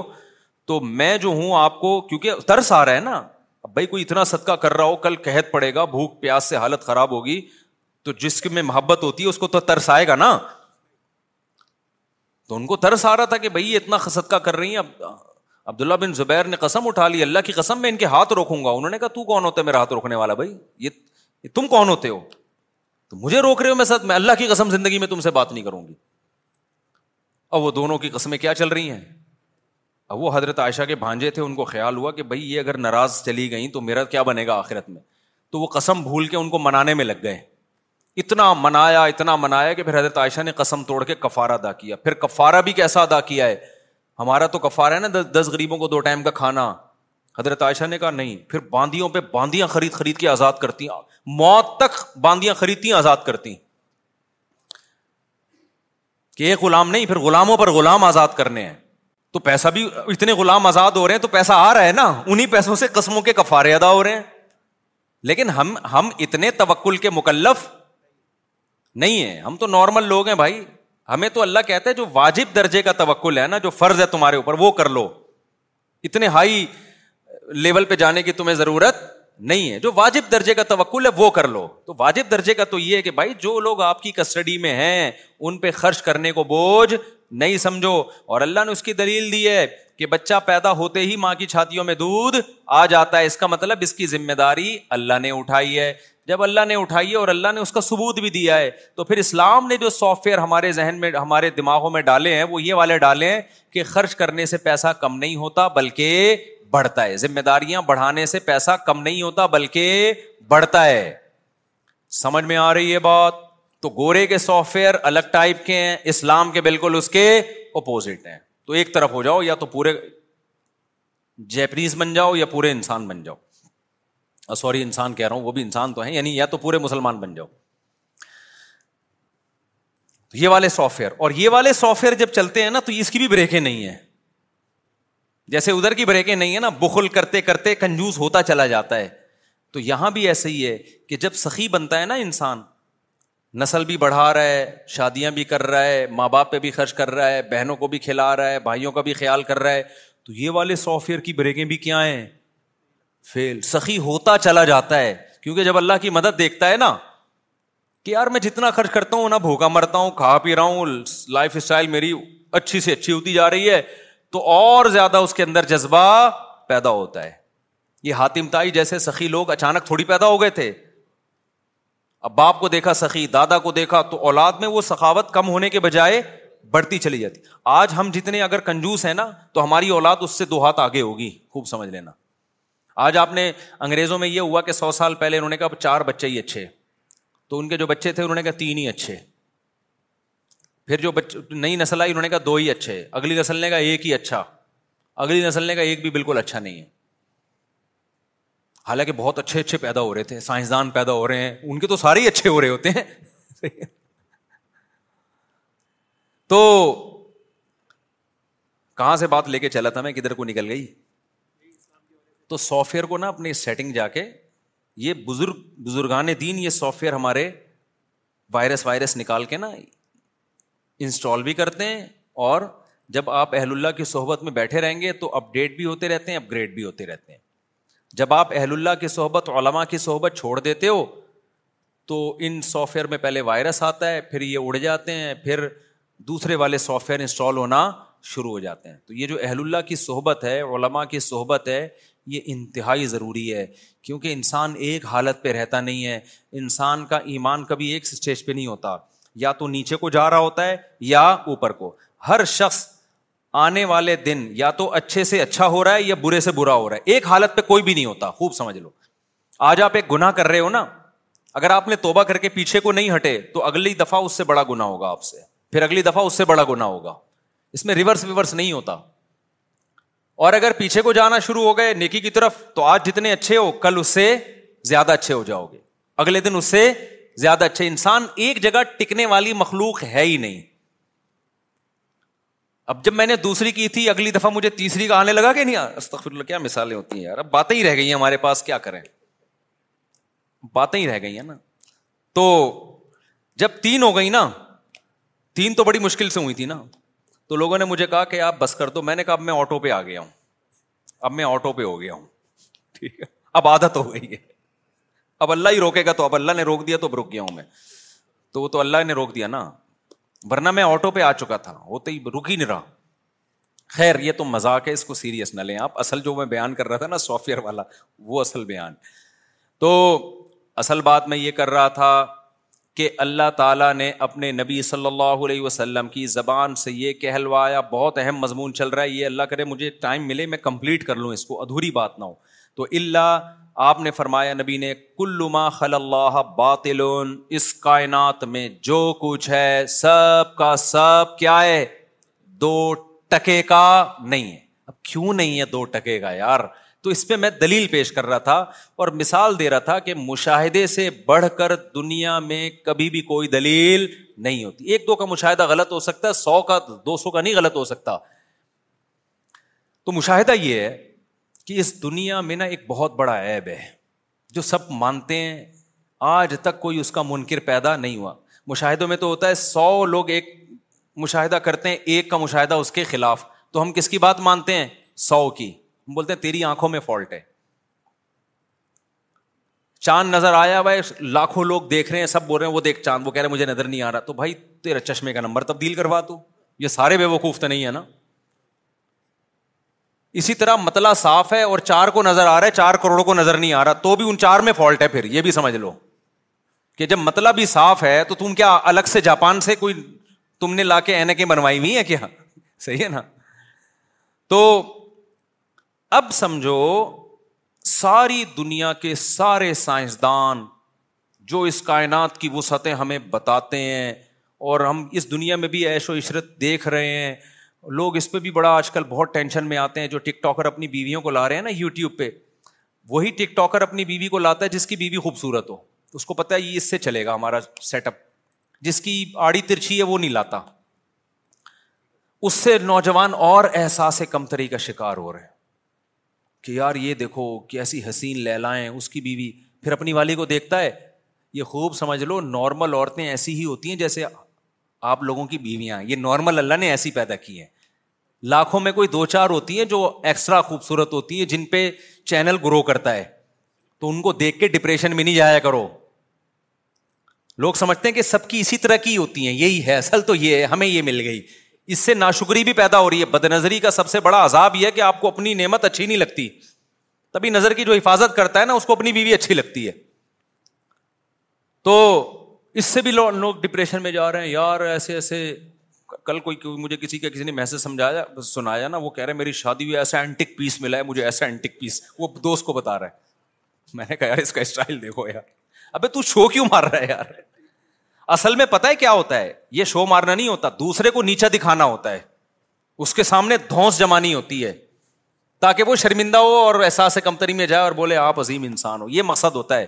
ورنہ مطلب تیری بیوی خوبصورت ہے بس صورت ہے اینٹک پیس اور یہ سب باتیں کیوں کر رہا ہے دوستوں کے سامنے خیر اور وہ دوست نا احساس کمتری میں یار لوگ اینٹک اینٹک پیس لے کے گھوم رہے ہیں تو خیر کیا ہاں تو گاڑیاں دیکھ لو کتنی مہنگی مہنگی گاڑیاں دو ٹکے کی اس لیے کہ ساری دنیا کے سارے سائنسدان سارے ٹماٹر والے سارے عالم سارے جاہل سب اس پہ متفق ہیں ختم ہونے والی ہے یہ دائمی نہیں ہے تو دو ٹکے گی اب کوئی ویلو رہ گئی دیکھو مجھے ایک بات بتاؤ ایک آدمی آیا آپ کے پاس ایک لینڈ کروزر بلکہ وہ ہاں لینڈ کروزر لے کے آیا اور بڑی زبردست گاڑی کی چابی آپ غریب آدمی تھے آپ کو چابی پکڑائی اس نے کہ یہ گاڑی آپ کی ہوئی یہ گاڑی کس کی ہے آپ آپ بوڑھے بھائی آپ کے تو پہلے تو یقین نہیں آ رہا آپ نیندیں اڑ گئی آپ کی بھائی خواب آنا شروع ہو گئے اچھے اچھے چار چار شادیوں کے خواب آ رہے ہیں کیونکہ جب اتنی اچھی گاڑی ہوگی تو رشتے آپ کے پیچھے رکشوں میں بیٹھ کے بھاگیں گے سارے رکشے والے نا آپ کے پیچھے لگے ہوں گے خیر بڑے زبردست خواب آ رہے ہیں آپ کو اسی وقت سے آنا شروع ہو گئے اور آپ ابھی پھولے نہیں سمائے اس نے کہا آپ بیٹھو گلی کا چکر لگاؤ آپ نے چکر لگایا اس نے کہا آپ نے کہا پھر کیا ہوگا اس نے کہا چکر لگا کے نا چابی واپس کر دینا اور اپنے گھر جانا اچھا جب تک وہ یہ الفاظ نہیں کہے گا نا اس سے پہلے آپ دوستوں کو فون کر رہے ہو بھائی بھائی لینڈ لینڈ کروزر کروزر ملی ہے یہ کتنے کروڑ کی نیٹ پہ ذرا دیکھ آج کل ریٹ کیا چل رہے ہیں اس کے نیٹ پہ ذرا دیکھ پیٹرول مہنگا ابے بھاڑ میں جائے پیٹرول مہنگا پیٹرول سستا ادھار لے کے ڈال لیں گے یار اتنے خوش ہو گئے اتنے خوش ہو گئے آپ بولو گے اچھا یار ٹھیک ہے اب یہ کب تک ہمیشہ نہ اس نے ہمیشہ نہیں آپ ایک گلی کا چکر لگائیں یہاں سے یوں گھوم کریں واپس دے دیں تو آپ کیا بولو گے یار میرے لیے یہ دو ٹکے کی بولو گے نا اب کوئی کہہ بھائی دو ٹکے تو لینڈ کروزر کی توہین کر رہا ہے یہ دو ٹکے نہیں یہ یہ نا پندرہ کروڑ کی ہے یہ بیس کروڑ کی ہے اور تو کہہ رہا دو ٹکے آپ کہو گے بھائی جب میری ہے ہی نہیں ایک چکر دلاؤ گے اور مجھ سے واپس لے لو گے تو یہ میری بلا سے پندرہ ارب کی ہو پندرہ کھرب کی ہو میری بلا سے تو یہ کچھ بھی نہیں ہے آپ سمجھتے ہو کہ وہ تو ایک گلی کا چکر لگا کے چھین لے گا نا ہم تو پوری ساٹھ ستر اسی سال کی زندگی تک ہمیں لینڈ کروزل ملی ہم فخر کیوں نہ کریں بھائی یہ ہم کروڑوں اربوں سال ہم پہ ایسے گزرے ہم تھے نہیں دنیا کو بنے ہوئے کتنا ٹائم ہو گیا پتہ نہیں سائنسدان بتاتے ہیں اتنے ارب کتنے کھرب سال اور یہ کوئی صحیح پوری کیلکولیشن نہیں ہوتی کوئی یقینی اندازے ہوتے ہیں غلط بھی ہو سکتے ہیں صحیح بھی ہو سکتے ہیں سائنسدان بھی نہیں دعویٰ کر رہے ہوتے کہ یہ سو فیصد صحیح ہے اندازہ ہے ہمارے یہاں نا بعض لوگ سائنسدانوں سے بھی آگے نکل جاتے ہیں وہ بھی کہہ رہے ہوتے ہیں اندازہ ہے اور آگے پتہ نہیں ہمارے مرنے کے بعد کتنے کروڑ ارب سال تک یہ دنیا چلتی رہے گی اس میں پچاس ساٹھ سال تو گلی کا چکر بھی نہیں ہے بھائی گٹر کا ڈھکن ہے جس میں تھوڑی دیر کے لیے بیٹھتے ہیں گلی کا چکر بھی بہت بڑا ہوتا ہے یہ تو گٹر کا ڈھکن ہے صحیح جس میں تبھی تو رسول اللہ صلی اللہ علیہ وسلم نے فرمایا میری مثال آپ نے اپنی مثال دی آپ کی زندگی تریسٹھ سال کی تھی اور آپ نے اپنی مثال دی کہ میری مثال ایسے کرا کی تحت شجرتین اس سوار کی طرح جو اونٹ پہ سوار ہو کے جا رہا تھا راستے میں دیکھا ایک چھاؤں دار درخت ہے تو آرام کرنے کے لیے کچھ دیر اس درخت کے نیچے لیٹ گیا اور جب تھوڑی دیر میں کیلولا ہوگا آنکھ کھلے گی واپس موو کر جائیں گے تو یہ اس سے بھی کم ہے دنیا کی مثال پیچھے کتنی بڑی ٹریولنگ کر کے ہم دنیا میں پہنچے ہیں لاکھوں کروڑوں سال تک قرآن کہہ رہے نہیں تھے پروسیس میں تھے تم پھر ہم دنیا میں آئے ہیں اور پندرہ سولہ سال تو شعور کے بحال ہونے میں لگ جاتے ہیں آدھی زندگی سونے میں لگ جاتی ہے اور آگے پھر بڑھاپا ہے پندرہ بیس سال اس میں تو لینڈ کروزر ہو یا گھوڑا ہو کوئی فائدہ ہی نہیں ہے اس میں تو فائدہ ہی نہیں ہے نا اس میں تو بادام کھانے کے پیسے ہوتے ہیں دانت نہیں ہوتے بادام کھانے کے وہ تو ویسے ہی بڑھاپا ایک انسان کی لائف کو انجوائے جوانی کے چند سال ملے ہیں پھدکنے کے لیے اس میں پھدکتا پھر رہا ہے غریب ہو تمہاری ایسی کی تیسی اور اور تم ایسے ہو اور تم یوں ہو تم فلانا ہو تم ڈمکانا ہو اور میرے پاس پیسہ اور کالر اوپر کر کے گھوم رہا ہے اور میں یہ کر رہا ہوں اور میں یوں کر رہا ہوں ابے بھائی ایک گلی کا چکر بھی گلی بھی بہت بڑی چیز ہے یہ تو نبی نے فرمایا تھوڑی دیر کے لیے انسان لیٹ جاتا ہے حقیقت میں یہ مثال دی ہے ورنہ اس سے بھی کم ہے اس کے مغ... تبھی تو قرآن کہتا ہے آخرت میں جو اتنی لمبی زندگی جب یہ دیکھیں گے نا تو اللہ پوچھے گا کم لبس تم فل اردی سینین بتاؤ کتنے سال رہے ہو وہ کہیں گا اے اللہ وہ کہیں گے اے اللہ ایک دن بلکہ اس سے بھی کم رہے ہمیں چوبیس گھنٹے بھی نہیں ملے ہمیں سمجھتے ہو گے نہیں سمجھتے ہو تو دیکھ لو نا اپنے باپ داداؤں کو کیا کیا اسٹرگل کی بڑے بڑے دو دو ہزار گز کے بنگلے بنا دیے اور دھڑام سے موت آئی کے کے میں چلے گئے چار دن تک انسان روتا ہے ہے اس بعد بھول جاتا اور اب تو ایک دن کے بعد ہی بھول جاتا ہے ریلیشن ہی ختم ہو گئے ہیں اور نہیں بھی بھولے گا تو کون سا کیا تیر مار لے گا وہ کہے گا ہم تو چلے گئے اب تو روتا رہے ہنستا رہے میری صحت پہ کیا اثر پڑتا ہے نہیں آئی میرا خیال ہے بات سمجھ میں تو دو ٹکے بھی زیادہ کہہ دیا بھائی یہ دو ٹکے بھی کیا کہہ دیا زیادہ کہتے دل نہیں لگاؤ میرے بھائی یہ لفٹ کرانے والی چیز نہیں اب سوال پیدا ہوتا ہے وہ جو بار بار سوال کرتا ہوں تو آپ نے سوال یہ پیدا ہوتا ہے کہ پھر تو چھوڑ دیں یار جب دو ٹکے کی نہیں ہے تو پھر رکشا لینے کی بھی کیا ضرورت جب لینڈ کروزر کی کوئی قیمت نہیں ہے تو رکشا تو ایک ٹکے کا بھی نہیں ہے تو پھر ہمیں اسٹرگل کرنے کی محنت کرنے کی اور گھر بنانے کی اور پڑھنے کی اور سائنٹسٹ بننے کی اور ڈاکٹر بننے کی اور بزنس مین بننے کی کیا ضرورت ہے تو اس کا نبی نے اگلے لفظ میں جواب دے دیا فلمائے اللہ ذکر اللہ دو چیزوں کی اس دنیا میں ویلیو ہے اللہ کا ذکر و وا لاہو اور وہ چیزیں جو ذکر جیسی ہیں اللہ کا ذکر کیوں کیا جاتا ہے اللہ کو یاد کرنے اللہ کو یاد رکھنا تو اللہ کو یاد کیا جاتا ہے زبان سے لا الہ الا اللہ سبحان اللہ اللہ کی حمد و ثنا اور کچھ چیزیں ایسی ہوتی ہیں زبان سے نہیں اپنے عمل سے آپ شو کرتے ہو کہ مجھے اللہ یاد ہے تو وہ تمام محنتیں جس کے پیچھے اللہ کی رضا کا جذبہ ہو وہ تمام محنتیں چاہے وہ دنیا کی ہوں وہ تمام ذکر اللہ میں داخل ہو گئیں داؤد علیہ السلاۃ والسلام جنگی زرہے بنایا کرتے تھے جنگی ٹوپیاں بنایا کرتے تھے ڈیفینس کے لیے بظاہر یہ دنیا کا دین کا کام ہے یا دنیا کا کام ہے کوئی آرمی اپنے آپ کو مضبوط کرنے کے لیے اسلحہ بنا رہی ہے تو لوگ کہیں گے یہ اللہ کا ذکر کر رہی ہے نہیں کر رہی نا وہ تو فیکٹری میں اسلحہ بنا رہی ہے لیکن اللہ کہہ رہے داؤد علیہ السلام ہمارے حکم پہ کیا بنا رہے ہیں اسلحہ تو وہ ذکر کر رہے ہیں کیوں وہ کس کی رضا کے لیے بنا رہے ہیں تو ہماری فیکٹریوں میں اگر اسلحہ بن رہا ہے اور بنانے والے بڑے بڑے انجینئر ہیں اور انہوں نے انجینئرنگ پڑھی اس لیے کہ تاکہ ہم قوم کی خدمت کر سکیں تو جذبہ اللہ کی رضا کا ہے تو دیکھنے میں یہ عمل دنیا کا ہے لیکن حدیث کے مطابق وما و لاہو یہ بھی ذکر اللہ سے میچ کر رہے ذکر اللہ جیسا ہی ہے یہ آپ میڈیکل کالج میں پڑھ رہے ہو آپ بہت بڑے ڈاکٹر بننا چاہتے ہو آپ کی نیت ہے اس سے میں پیسہ بھی کماؤں گا تاکہ لوگوں کے سامنے ہاتھ نہ پھیلاؤں اللہ کو کھلانے والا پسند ہے بھیک مانگنے والا پسند نہیں آپ کہتے ہو میں اسٹرگل کروں گا پیسہ کماؤں گا اپنے پاؤں پہ ہوں گا میں پہلا کام بھیک نہیں مانگوں گا میں صرف اللہ کے سامنے جھکنا جانتا ہوں مخلوق کے سامنے جھکنا کیونکہ غربت ہوگی مہنگائی ہوگی میں بھکاری نہ بن جاؤں کہیں آپ تجارت اس جذبے سے کرتے ہو دیکھنے میں یہ عمل پیسہ کمانا لگے گا ذکر اللہ نہیں ہے لیکن حدیث کے مطابق یہ کیا ہے یہ ہے نا ذکر اللہ ہے نہیں آئی بات سمجھ میں تو یہ باطل بول بولنے پر گورنمنٹ نے پابندی نہیں لگائی بول لیا کرو نا یہ باطل نہیں ہے آپ میڈیکل کالج میں پڑھ رہے ہو یار پیسہ بھی کماؤں گا لیکن میں اچھا ڈاکٹر بن کے لوگوں کی زندگیوں کو بچاؤں گا نیت کیا ہے اللہ کی رضا تو حدیث میں آتا ہے اگر صرف حدیث نے یہاں بند کر دیا ہوتا ہے نا ذکر اللہ بس تو پھر ہم صرف صرف تسبیح پڑھ رہے ہوتے بیٹھ کے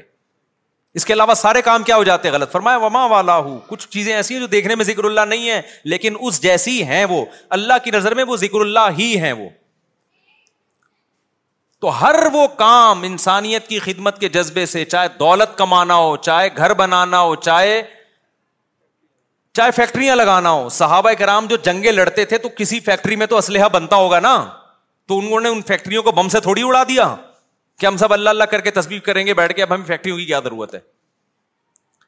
یہی وجہ ہے کہ صحابہ چونکہ مذہب کو سمجھ چکے تھے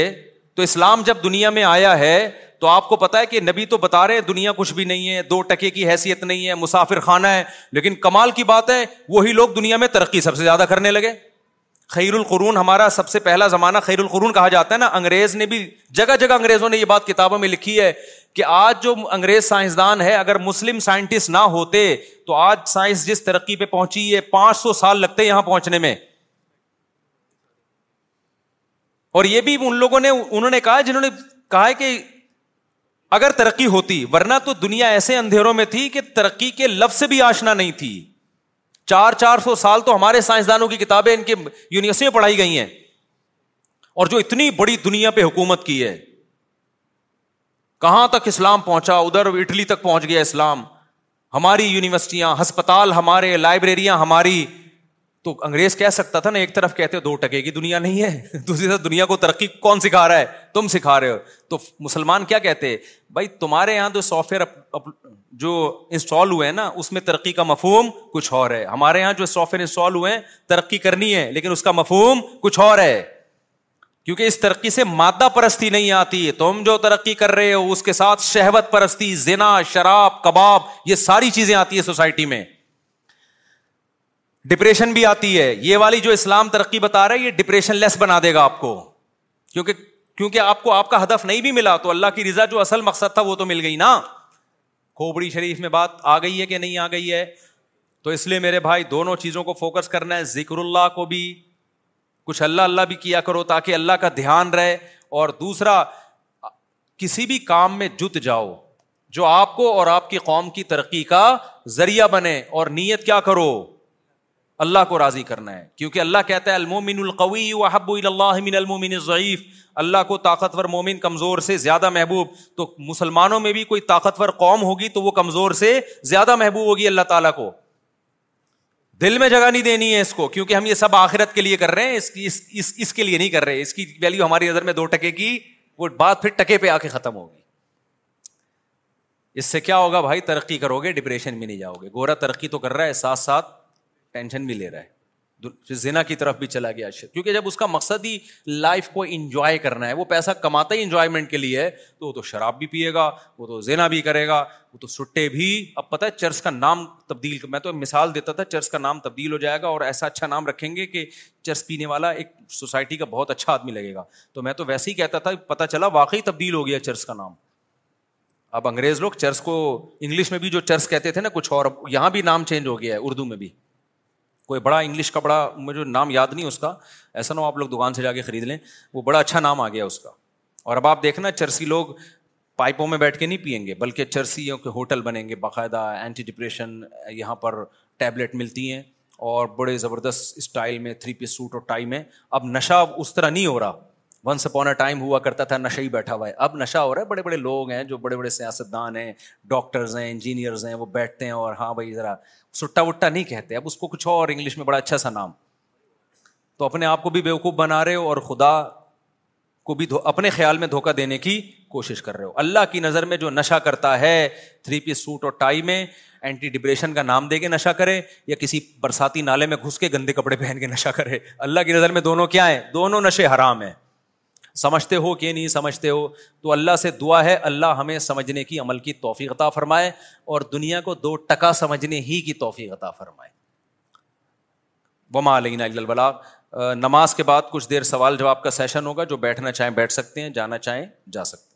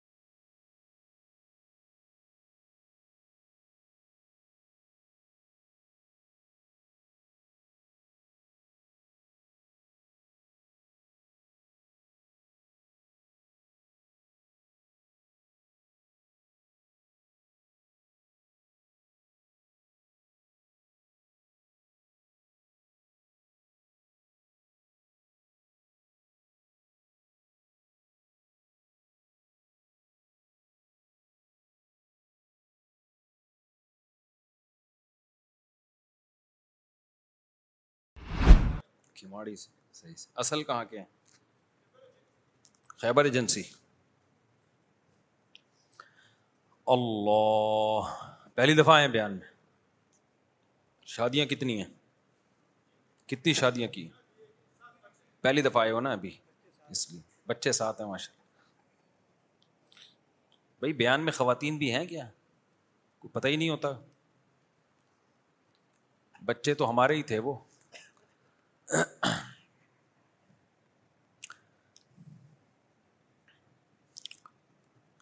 بھائی کسی نے خواب دیکھا ہے اور خواب کی تعبیر پوچھ رہے ہیں مجھ سے میں خوابوں کی تعبیریں نہیں بتاتا سمجھ رہے ہو جو دیکھ الحمد للہ جو دیکھنا ہے اپنی ذمہ داری پہ دیکھیں مجھے بھی بہت کچھ آتے رہتے ہیں خواب اتنا ٹائم نہیں ہے بھائی ہمارے پاس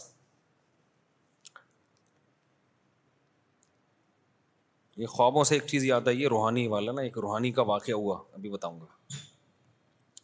اشفاق اورنگی ٹاؤن پہلی صف میں موجود ہے قرآن الماری میں موجود ہے پھر بھی موبائل پر قرآن پڑھ رہے ہیں کیا یہ ٹھیک ہے جائز ہے موبائل پہ بھی پڑھ سکتے ہیں زبانی جب پڑھ سکتے ہیں قرآن سامنے رکھا ہوا ہے لیکن آپ زبانی پڑھ رہے ہو تو موبائل پہ کیوں نہیں پڑھ سکتے لیکن ثواب ہے زیادہ مصحف میں پڑھیں اس کی الگ برکت ہوتی ہے جتنا پروٹوکول دیں گے قرآن کو اس کی اتنی برکتیں زیادہ ہوں گی لیٹ کے تلاوت بھی جائز ہے نا لیکن بیٹھ کے کریں گے تو زیادہ ثواب ملے گا بغیر وضو کے بھی جائز ہے وضو کر کے کریں گے تو اور زیادہ عزت دے رہے ہیں تو بغیر مصحف کے زبانی بھی پڑھ سکتے ہیں لیکن قرآن سامنے رکھیں گے تو اور زیادہ اس کی اہمیت ہوگی اور آپ کے دل میں بھی اس کی عزت بیٹھے گی دیکھو دین میں نا اپنے مزاج کو مت داخل کیا کرو بعض دفعہ انسان کے اوپر کوئی اس کا اپنا دل چاہ رہا ہوتا ہے کہ ایسا ہونا چاہیے یہ دیکھو شریعت میں کیا ہے اب جب موبائل میں قرآن پڑھنا جائز ہے تو جائز ہے نا اس میں کیا ہے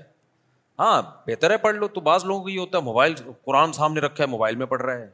تو کیا ہو گیا اس میں بہت ساری چیزیں ہم دن میں نا لوگوں سے واسطہ پڑتا ہے ہمارا تو وہ بری چیز نہیں ہوتی لیکن آپ کا ایک خاص معیار بن چکا ہوتا ہے تو آپ کو بری لگ رہی ہوتی ہے وہ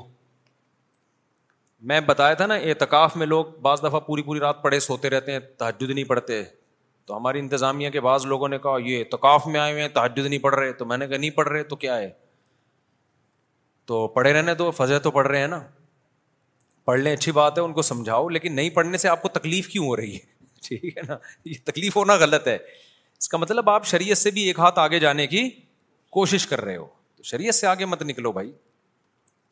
اعتدال پہ رہنا چاہیے اعتدال پہ افراد و تفرید کا شکار نہیں ہونا چاہیے I'm Sandra, and I'm just the professional your small business was looking for. But you didn't hire me because you didn't use LinkedIn jobs. LinkedIn has professionals you can't find anywhere else, including those who aren't actively looking for a new job but might be open to the perfect role, like me. In a given month, over 70% of LinkedIn users don't visit other leading job sites. So if you're not looking on LinkedIn, you'll miss out on great candidates like Sandra. Start hiring professionals like a professional. Post your free job on linkedin.com/people today. That seem impossible to lose no matter how good we eat or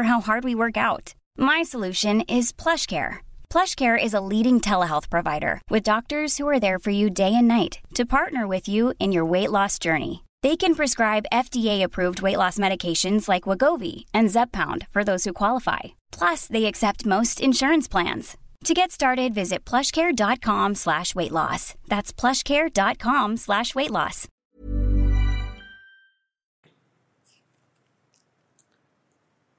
شریعت کا حکم ہے کہ کھانا سامنے آ جائے نا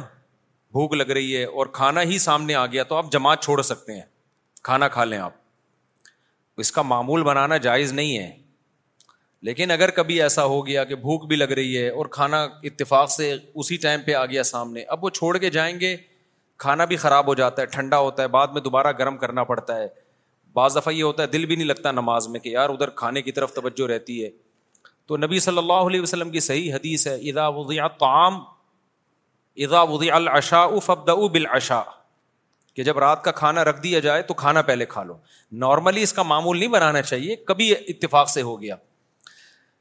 تو پھر بھی پھر بھی کوئی لوگوں کو تکلیف ہو رہی ہو نہیں جی ہماری جماعت ہماری جماعت تو یہ اس کا مطلب ہے آپ شریعت سے دو ہاتھ آگے جا رہے ہو مجھے یاد ہے ہماری کسی نے دعوت کی بہت پرانا واقع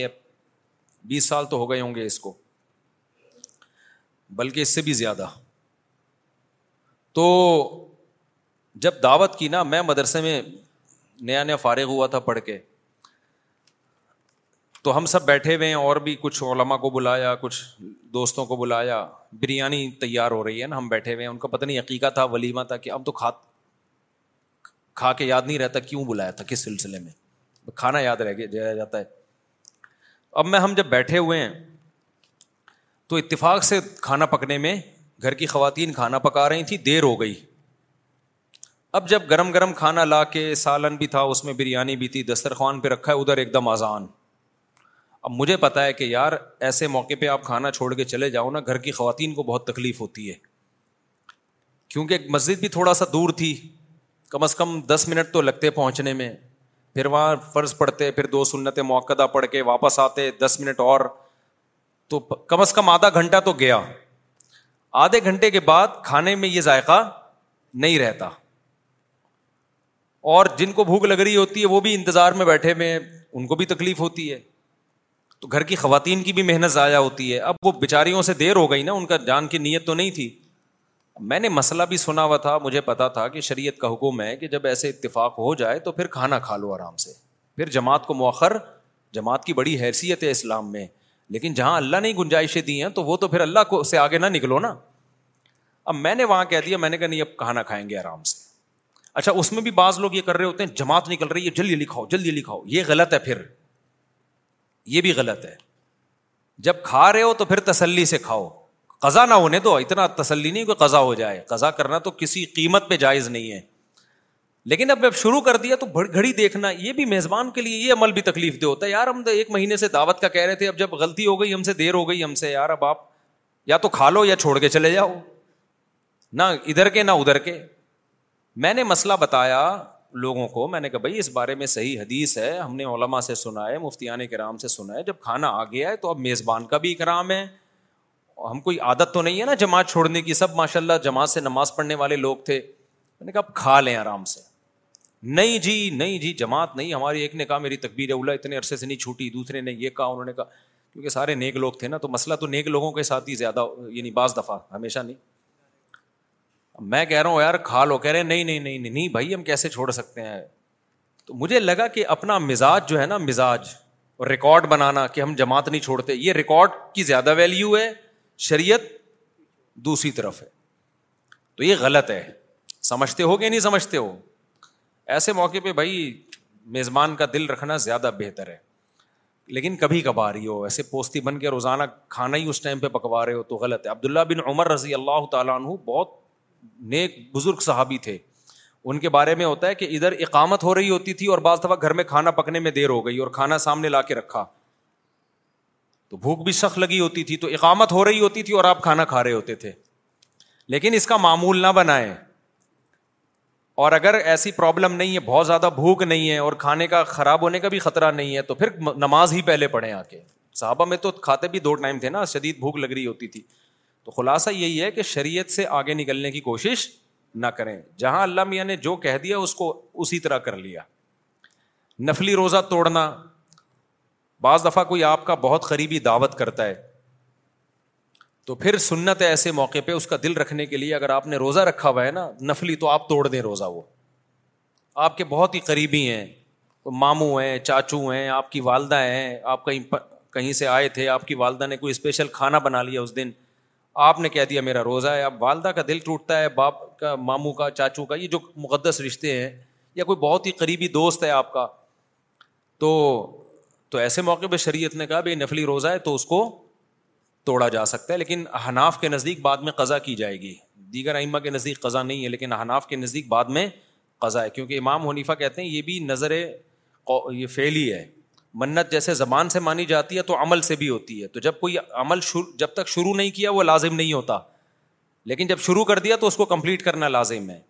تو یہاں آپ نے توڑا ہے شریعت کی وجہ سے لیکن کمپلیٹ کرنا پڑے گا کیونکہ لا تب تلو اکم قرآن کہتے ہیں اپنے عمل کو ضائع مت کرو تو یہ بعد میں قضا کر لیں اس طرح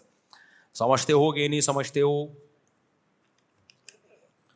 ٹک ٹاک میں ایک ویڈیو پر لکھا تھا کہ قرآن کہتا ہے کہ جو عورت آپ کو پسند ہو آپ اس سے نکاح کر لو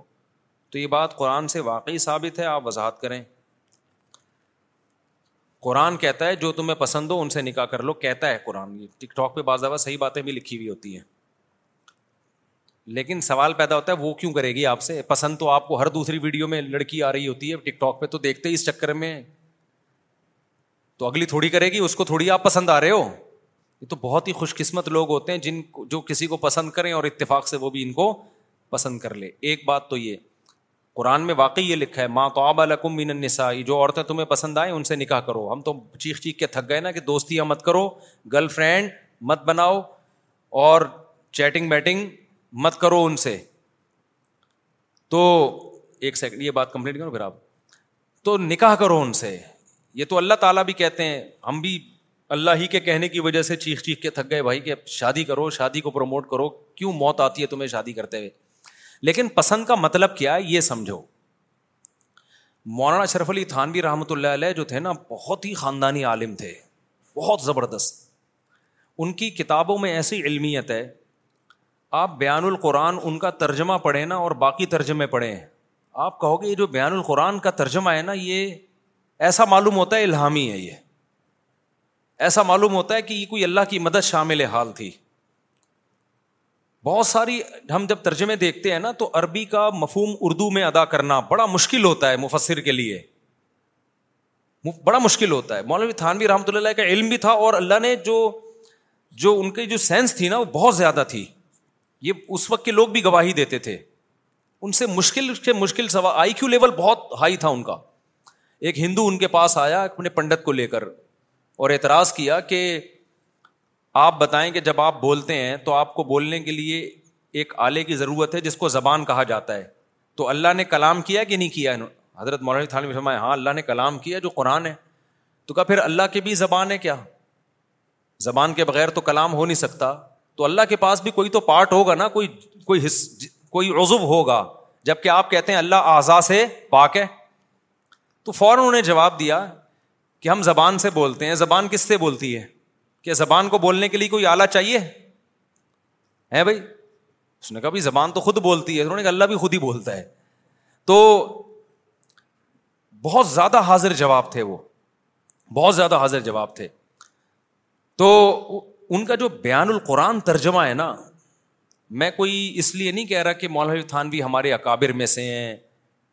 یا علماء دیوبند میں سے ہیں لوگوں نے تو آج کل یہ ان الفاظ کو ایک وہ بنا دیا ہے یعنی ایسا ایسا بنا دیا ہے کہ کوئی بھی اس طرح کا کوئی لفظ استعمال کرے نا تو ایسا بنا دیا کہ جیسے پتہ نہیں کوئی فرقہ پرست ہے یہ تو مولانا شرف علی تھانوی رحمۃ اللہ علیہ کا ترجمہ دیکھو اور بیسیوں ترجمے دیکھو آپ جس کے پاس علم ہوگا اس کو اندازہ ہو جائے گا ایسا خاندانی ترجمہ ہو نہیں سکتا وہ صرف بریکٹ میں ایک لفظ کا اضافہ کرتے ہیں جس سے یہ پتا چلتا ہے کہ یہ میں نے بریکٹ میں یہ میرا اضافہ ہے لیکن اس سے اس ترجمے کا مفہوم بہت واضح ہو جاتا ہے ایک مثال دیتا ہوں قرآن مجید کی آیت ہے وا جدا کا ذالن فہدا یہ ہے زالن کا مطلب اردو میں گمراہی زوالن کا مطلب کیا ہے زال کہتے ہیں گمراہ کو نا تو قرآن کہتا ہے وابا جدا کا زالن اے نبی ہم نے آپ کو زوال پایا فہدا ہدایت دے دی ہم نے آپ کو زوال پایا اور پھر ہم نے آپ کو کیا دے دی ہدایت دے دی اب عربی میں جو زوال ہے نا وہ وہ والا نہیں ہے جو اردو میں جس کو ہم گمراہ کہتے ہیں عربی میں اس کا مفہوم کیا ہے اب یہ ادا کرنا اردو میں بڑا مشکل کام ہے جس کو عربی میں بھی مہارت ہو اردو میں بھی مہارت ہو تو نبی تو کبھی بھی گمراہ نہیں ہوئے نبوت سے پہلے بھی آپ صلی اللہ علیہ وسلم ہدایت پر ہی تھے تو حکیم الما نے سب نے اس کا ترجمہ جو کیا نا اس ہر ترجمے میں اشکال ہوتا ہے کہ یار یہ وہ بات ایکسپلین ہو نہیں پائی ہے مولانا شرف علی تھانوی رحمۃ اللہ علیہ نے اس کا ترجمہ کیا کیا ہے وابا جدا کا ضوال اے نبی ہم نے آپ کو شریعت سے بے خبر پایا باخبر کر دیا کیونکہ وہاں زال ضلالت جو ہے نا گمراہی اس کا مفہوم وہ گمراہی نہیں ہے جو عام سینس میں نبی کو نبوت سے پہلے وہ علم نہیں تھا جو نبوت کے بعد علم تو شریعت کے احکام سے آپ بے خبر تھے گمراہ پہلے بھی نہیں تھے بعد میں بھی نہیں تھے پہلے بھی توحید پرست تھے پہلے بھی سیدھے راستے پر تھے پیغمبر پیدائشی سیدھے راستے پر ہی ہوتے ہیں شریعت کے تفصیلی حکام معلوم نہیں تھے اس کو قرآن نے ضلالت سے تعبیر کیا ہے اور ہدایت کا مطلب وہ نہیں جو کسی کافر کو یا کسی گناہ گار کو ہدایت ملتی ہے وہ توبہ کرتا ہے یہاں ہدایت کا مطلب کیا ہے کہ اور یعنی جو تفصیلی حکام ہے نا شریعت کے جو آپ کو معلوم نہیں تھے وہ بتا دیے تو ایسا خاندانی تر... ہر جگہ ایسا ہی آیتوں میں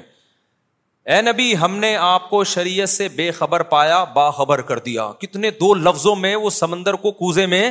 سمیٹ دیا تو ہر جگہ یہی ہوتا ہے اب یہ جو ہے نا فن کی ہو ماں تو آب المنسا اے ایمان والو تم نکاح کرو جو عورتیں تمہیں پسند آئیں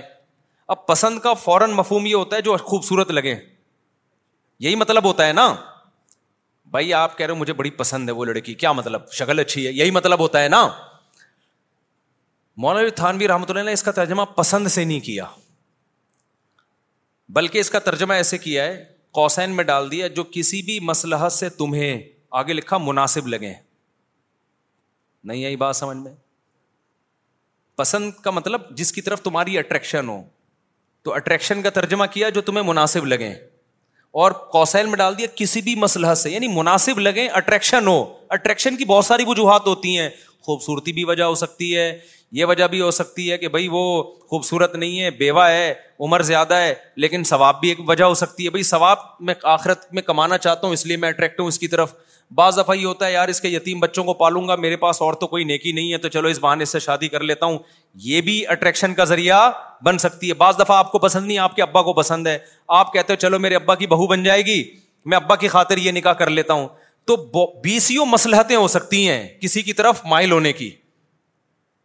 بعض دفعہ یہ بھی وجہ ہوتی ہے خوبصورت ہے بھائی میں اس سے نکاح کروں گا تو میں زینا سے بچوں گا ادھر ادھر جانے سے بچ جاؤں گا تو بیسیوں اب یہ سمندر کو کوزے میں بند کر دیا انہوں نے تو قوسین میں لکھا جو کسی بھی مسلح سے تمہیں آگے بریکٹ بند پسند ہو یہ مناسب لگے تو مناسب لگے تابا کا ترجمہ ہے اور کسی بھی مسلح کا مطلب یہ اس میں عموم ہے مناسب لگنی چاہیے کہ وجہ کیا ہے یہ تم خود فیصلہ کرو نہیں یہی بات سمجھ میں تو اس لیے یہ جو اللہ میاں نے کہا نا جو تمہیں پسند آئے ان سے شادی کرو اس کا مطلب صرف شکل کا اچھا ہونا نہیں ہے اس میں بیسیوں چیزیں ہیں آخرت بھی آپ کے سامنے ہو سکتی ہے بعض دفعہ انسان کہتا ہے مجھے مچور دیکھو حضرت جابر بن عبداللہ نے جب شادی کی نا تو وہ بڑی عمر کی خاتون سے کی جو طلاق یافتہ تھیں یا بیوہ تھیں ہمارے نبی نے فرمایا کنواری سے کیوں نکاح نہیں کیا صحیح بخاری کی حدیث انہوں نے فرمایا یا رسول اللہ میری چھوٹی چھوٹی بہنیں ہیں میری چھوٹی چھوٹی بہنیں ہیں اور میری والدہ کا انتقال ہو گیا ہے اب مجھے اپنی بہنوں کی کفالت کے لیے نکاح کرنا ہے تو میں اگر میں کم عمر لڑکی سے کنواری سے کرتا تو وہ تو خود اس قابل ہے کہ اس کو پالا جائے اس کو سنبھالا جائے تو میری بہنوں کو کون سنبھالتا سمجھ میں آ رہی ہے بخاری کی حدیث ہے تو اپنی بہنوں کی خاطر میں نے بیوہ سے نکاح کیا ہے تاکہ میری بہنیں کو ماں مل جائے سمجھتے ہو کہ نہیں سمجھتے ہو تو وہ بھی ماں تاب من النساء میں شامل تھیں حضرت جابر کی اٹریکشن ان کی طرف اس بیس پہ نہیں ہو رہی کہ وہ بہت خوبصورت ہیں یا کم عمر ہیں بلکہ اس بیس پہ ہو رہی ہے بھائی میرا سب سے بڑا مسئلہ یہ کہ میری چھوٹی چھوٹی بہنوں کو کوئی پالنے والی خاتون گھر میں مل جائیں تو وہ مچور عورت ہی پال سکتی ہے تو وہ ماں بابا میں یعنی پسندیدہ عورتوں میں داخل ہیں وہ سمجھتے ہو کہ نہیں سمجھتے اس لیے میں جب ترجمہ پڑھتا ہوں نا تو بیان القرآن ہی پڑھتا ہوں اس کے علاوہ کوئی ترجمہ نہیں پڑھتا اور اس میں ٹو دا پوائنٹ بات ہے صرف قرآن حل ہوتا ہے اس میں ادھر ادھر نہیں جاتے مولانا تھانوی رحمۃ اللہ کی عادت ہے بعض تفسیروں میں ایسا ہوتا ہے نا کہ اردو تفسیروں میں بھی اللہ کی بات کم ہوتی ہے جو مفسر ہے نا اس کی اپنی اپنی باتیں بہت زیادہ ہوتی ہیں ہر مفسر نے نا ایک خاص ذہن رکھ کے تفسیر کی ہوتی ہے دیکھو یہ چیزیں علما جانتے ہیں جن کو قرآن کا پتہ ہوتا ہے ترجمے کا عوام کو نہیں پتہ چلتا یہ فرق بعض دفعہ یہ ہوتا ہے کہ آپ کا ایک مائنڈ پہلے سے بنا ہوا ہے آپ ہر آیت کو اسی پہ لے کے جا رہے ہوتے ہو یہ تفسیر کا صحیح طریقہ نہیں ہے کیونکہ اس میں اللہ کی مراد پیچھے رہ جاتی ہے آپ کی مراد آگے آج کل کے بہت سارے اسکالرز نے جو قرآن کے ترجمے کیے ہیں یا ماضی قریب کے اسکالرز نے ان کا پہلے سے ایک ذہن تھا کہ ہم نے عوام کا یہ ذہن بنانا ہے تو ہر آیت کو اس پہ لے کر گئے ہیں وہ مولانا شرف علی تھانوی رحمۃ اللہ علیہ کے بیان القرآن کا یہ کمال ہے کہ انہوں نے بالکل نیوٹرل ہو کے کہ میرا مائنڈ کیا کہتا ہے میں کیا چاہتا ہوں اس کو بالکل نہیں انہوں نے کہا قرآن جو کہہ رہا ہے نا وہ ایکسپلین کرنا ہے پھر ان کا اپنا مائنڈ کیا کہتا تھا اس کے لیے الگ سے انہوں نے ہاشیے چڑھائے ہیں اور اس کا نام رکھا ہے مسائل سلوک نہیں یہی بات سمجھ میں تاکہ یہ پتا چل جائے بھائی یہ تفسیر نہیں ہے تفسیر تو یہیں تک ہے باقی یہ میرے دماغ میں جو ٹیکنیکل پوائنٹ آ رہے ہیں کہ اس سے یہ بھی ثابت ہوتا ہے یہ بھی وہ بالکل الگ کر کے لکھے انہوں نے تاکہ تفسیر اور ان کے اپنا جو مائنڈ تھا وہ دونوں آپس میں وہ مرج نہ ہو جائیں آپس میں جس نے قرآن سیکھنا ہے وہ قرآن دیکھ لے باقی پھر انہوں نے اپنے ٹیکنیکل پوائنٹ الگ مسائل سلوک کے نام سے الگ الگ کر کے لکھے ہیں اور بلاغت کے حکام الگ لکھے ہیں تو اس لیے میں لیکن وہ عوام کی سمجھ میں نہیں آتی وہ ترجمہ کیونکہ گاڑی اس میں عربی اردو ہے لیکن اردو میں عربی کے الفاظ اور عربی کی اصطلاحات بہت زیادہ ہیں تو وہ علماء کے لیے بہترین ہے یعنی کوئی عالم اگر کسی آیت میں پھنس جائے نا اس کا مفہوم سمجھ میں نہ آ رہا ہو تو وہ بیان القرآن دیکھ لے ان کی سمجھ میں آ جائے گا یہ کیا وہ پھر وہ اشکالات بھی کر رہے ہوتے ہیں کوئی آیت ایسی نہیں ہے جس پر اشکال ہو رہا ہو اور مولانا شرف علی تھانوی رحمۃ اللہ علیہ نے اس اشکال کو نہ اٹھایا ہو اور اس کا خاندانی جواب نہ دیا ہو یعنی آدمی کہتا ہے یار اس آیت پر یہ اشکال ہوتا ہے اس کا کیا جواب ہوگا تو وہ ترجمے کے بعد نا پھر نیچے خود اشکال لکھا ہوتا ہے انہوں نے اور پھر اس کا جواب لکھا ہوتا ہے اور جواب بھی ایسا ٹو دا پوائنٹ ایسا خاندانی ہٹو بچوں قسم کا جواب تو لیکن چونکہ وہ عوام کے مینٹل لیول سے اوپر کا ترجمہ ہے گاڑی اردو ہے اور عربی کی اصطلاحات عربی اس میں بہت اس کی مثال ہے جیسے جن لوگوں کو انگلش بہت اچھی آتی ہے میڈیکل جو میڈیکل سائنس کے شعبے سے جو لوگ تعلق ہے نا جن ڈاکٹروں کا آپ نے دیکھا ہوگا جب وہ یوٹیوب پہ کوئی چیز ریکارڈ کراتے ہیں تو انگلش اور میڈیکل ٹرمز بہت استعمال کر رہے ہوتے ہیں یہ ہوتا ہے کہ نہیں ہوتا وجہ اس کی کہ ساری زندگی انہوں نے علم انگلش میں حاصل کیا اور میڈیکل سائنس کی ٹرمینالوجی استعمال کی انہوں نے تو وہ لاشوری طور پر ان کی زبان پہ یہ سب کچھ آتا ہے تو ان سے جب کہا جائے آسان زبان تو کہتے ہیں ہم یہ ڈاکٹروں کے لیے کلپ ریکارڈ کروا رہے ہیں تاکہ ان کی سمجھ میں آئے تو مولانا شی تھانوی رحمۃ اللہ علیہ نے بیان القرآن اصل میں علماء کے لیے لکھی ہے علماء کے لیے تو اس لیے ان کی جو اردو ہے نا وہ بڑی گاڑی ہے اور اس میں اصطلاحات حدیث کی فقہ کی اور یہ اصطلاحات بہت زیادہ استعمال ہوئی ہیں تو عوام جب پڑھتی ہے تو اس کی کھوپڑی گھومتی ہے کیا لکھا ہوا ہے لیکن علماء کو اس سے پھر بہتر کوئی تفسیر لگتی نہیں ہے ایک دم ٹو دا پوائنٹ اور ہٹو بچوں کی سم کی سمجھتے ہو کہ نہیں سمجھتے اور عربی تفسیروں میں عربی تفسیروں میں اگر کسی کو عربی آتی ہے عالم ہے تو تفسیر ابن کثیر اور روح المعانی یہ دو تفسیروں جیسی خاندانی تفسیریں میں نے نہیں دیکھی ایک روح المعانی اور تفسیر ابن کثیر تفسیر ابن کثیر زیادہ مشہور ہے کیونکہ اس کی عربی آسان ہے روح المعانی کی تفسیر علامہ آلوسی رحمۃ اللہ علیہ جی کی تفسیر ہے عربی میں وہ عربی بہت مشکل ہے ان کی تو اس لیے جو طلبہ ہوتے ہیں نا جو زیادہ ان کے ایکسپرٹ نہیں ہے وہ ان کو پھر وہ سمجھنے میں مشکل ہوتی ہے لیکن ابن کثیر کی تفسیر یہ دونوں بڑی خاندانی تفسیر ہیں خوب سمجھ لو تفسیروں میں بھی اٹرم پٹرم بہت کچھ ہے لوگ سمجھتے ہیں بس تفسیر کی کتاب میں لکھا ہے تو ایسا نہیں ہے تفسیروں میں اٹرم پٹرم صحیح بھی ہے غلط بھی بہت کچھ ہے تو بعض لوگ جو اناڑی ہوتے ہیں صحیح علم نہیں ہوتا ان کے پاس بس وہ عربی تفسیریں پڑھ کے نا جو نئے نئے مدرسوں سے فارغ ہوتے ہیں وہ پڑھ کے عوام کے سامنے وہ آیتوں کی تفسیریں شروع کر دیتے ہیں جب ان سے کوئی پوچھتا ہے بھائی یہ کہاں سے لا رہا ہے بھائی تو کہتے ہیں تفسیر کی فلاں کتاب میں فلاں مفسر نے لکھا ہے تو فلاں کتاب میں فلاں مفسر نے کچھ بھی لکھ دیا وہ ایکسیپٹیبل نہیں ہوتا بعد مفسرین کی عادت ہوتی ہے کہ کسی آیت کی تفسیر میں موضوع صحیح ضعیف جو حدیثیں ملے سب لا کے لے آتے ہیں تفسیر مظہری کتنی مشہور تفسیر ہے اس میں لکھا ہوا ہے کہ یہ جو زمین ہے نا یہ بیل کے سینگ پہ ہے اور عبداللہ بن عباس سے مروی ہے اور بیل پتہ نہیں پانی کے اوپر ہے جب بیل یوں سینگ ہلاتا ہے تو زلزلہ آتا ہے حالانکہ وہ عبداللہ بن عباس کی طرف وہ قول کسی بھی صحیح صنعت سے ثابت نہیں ہے لیکن جو اناڑی مولانا ہوتے ہیں وہ کہتے ہیں تفسیر مظہر میں لکھا ہے بھائی زمین کس پر ہے بیل ہے جو اس زمین کو اپنے یوں سینگ پہ رکھی ہوئی یوں یوں گھومتی ہے تو زلزلے آتے ہیں تو عجیب عجیب چیزیں بھی ہیں اس میں تو یہ جو بہت سارے مولانا ٹائپ کے لوگ پھینک رہے ہوتے ہیں نا یوٹیوب پہ لمبی لمبی ادھر ادھر کے قصے وہ ایسی تفسیروں سے اٹھا کے اٹھا کے لے رہے ہوتے ہیں اور بس تفسیر مظہر ہی بہت اچھی تفسیر ہے لیکن اس میں فیصلہ کرنا پڑتا ہے صحیح صنعت اور صحیح صنعت سے کون سی چیز ہے اور ضعیف صنعت سے کون سی چیز ہے تو صنعتوں کی تحقیق کے بغیر آپ اس کو بیان نہیں کر سکتے آگے اچھا بھائی مفتی صاحب اچھا آپ کچھ پوچھ رہے تھے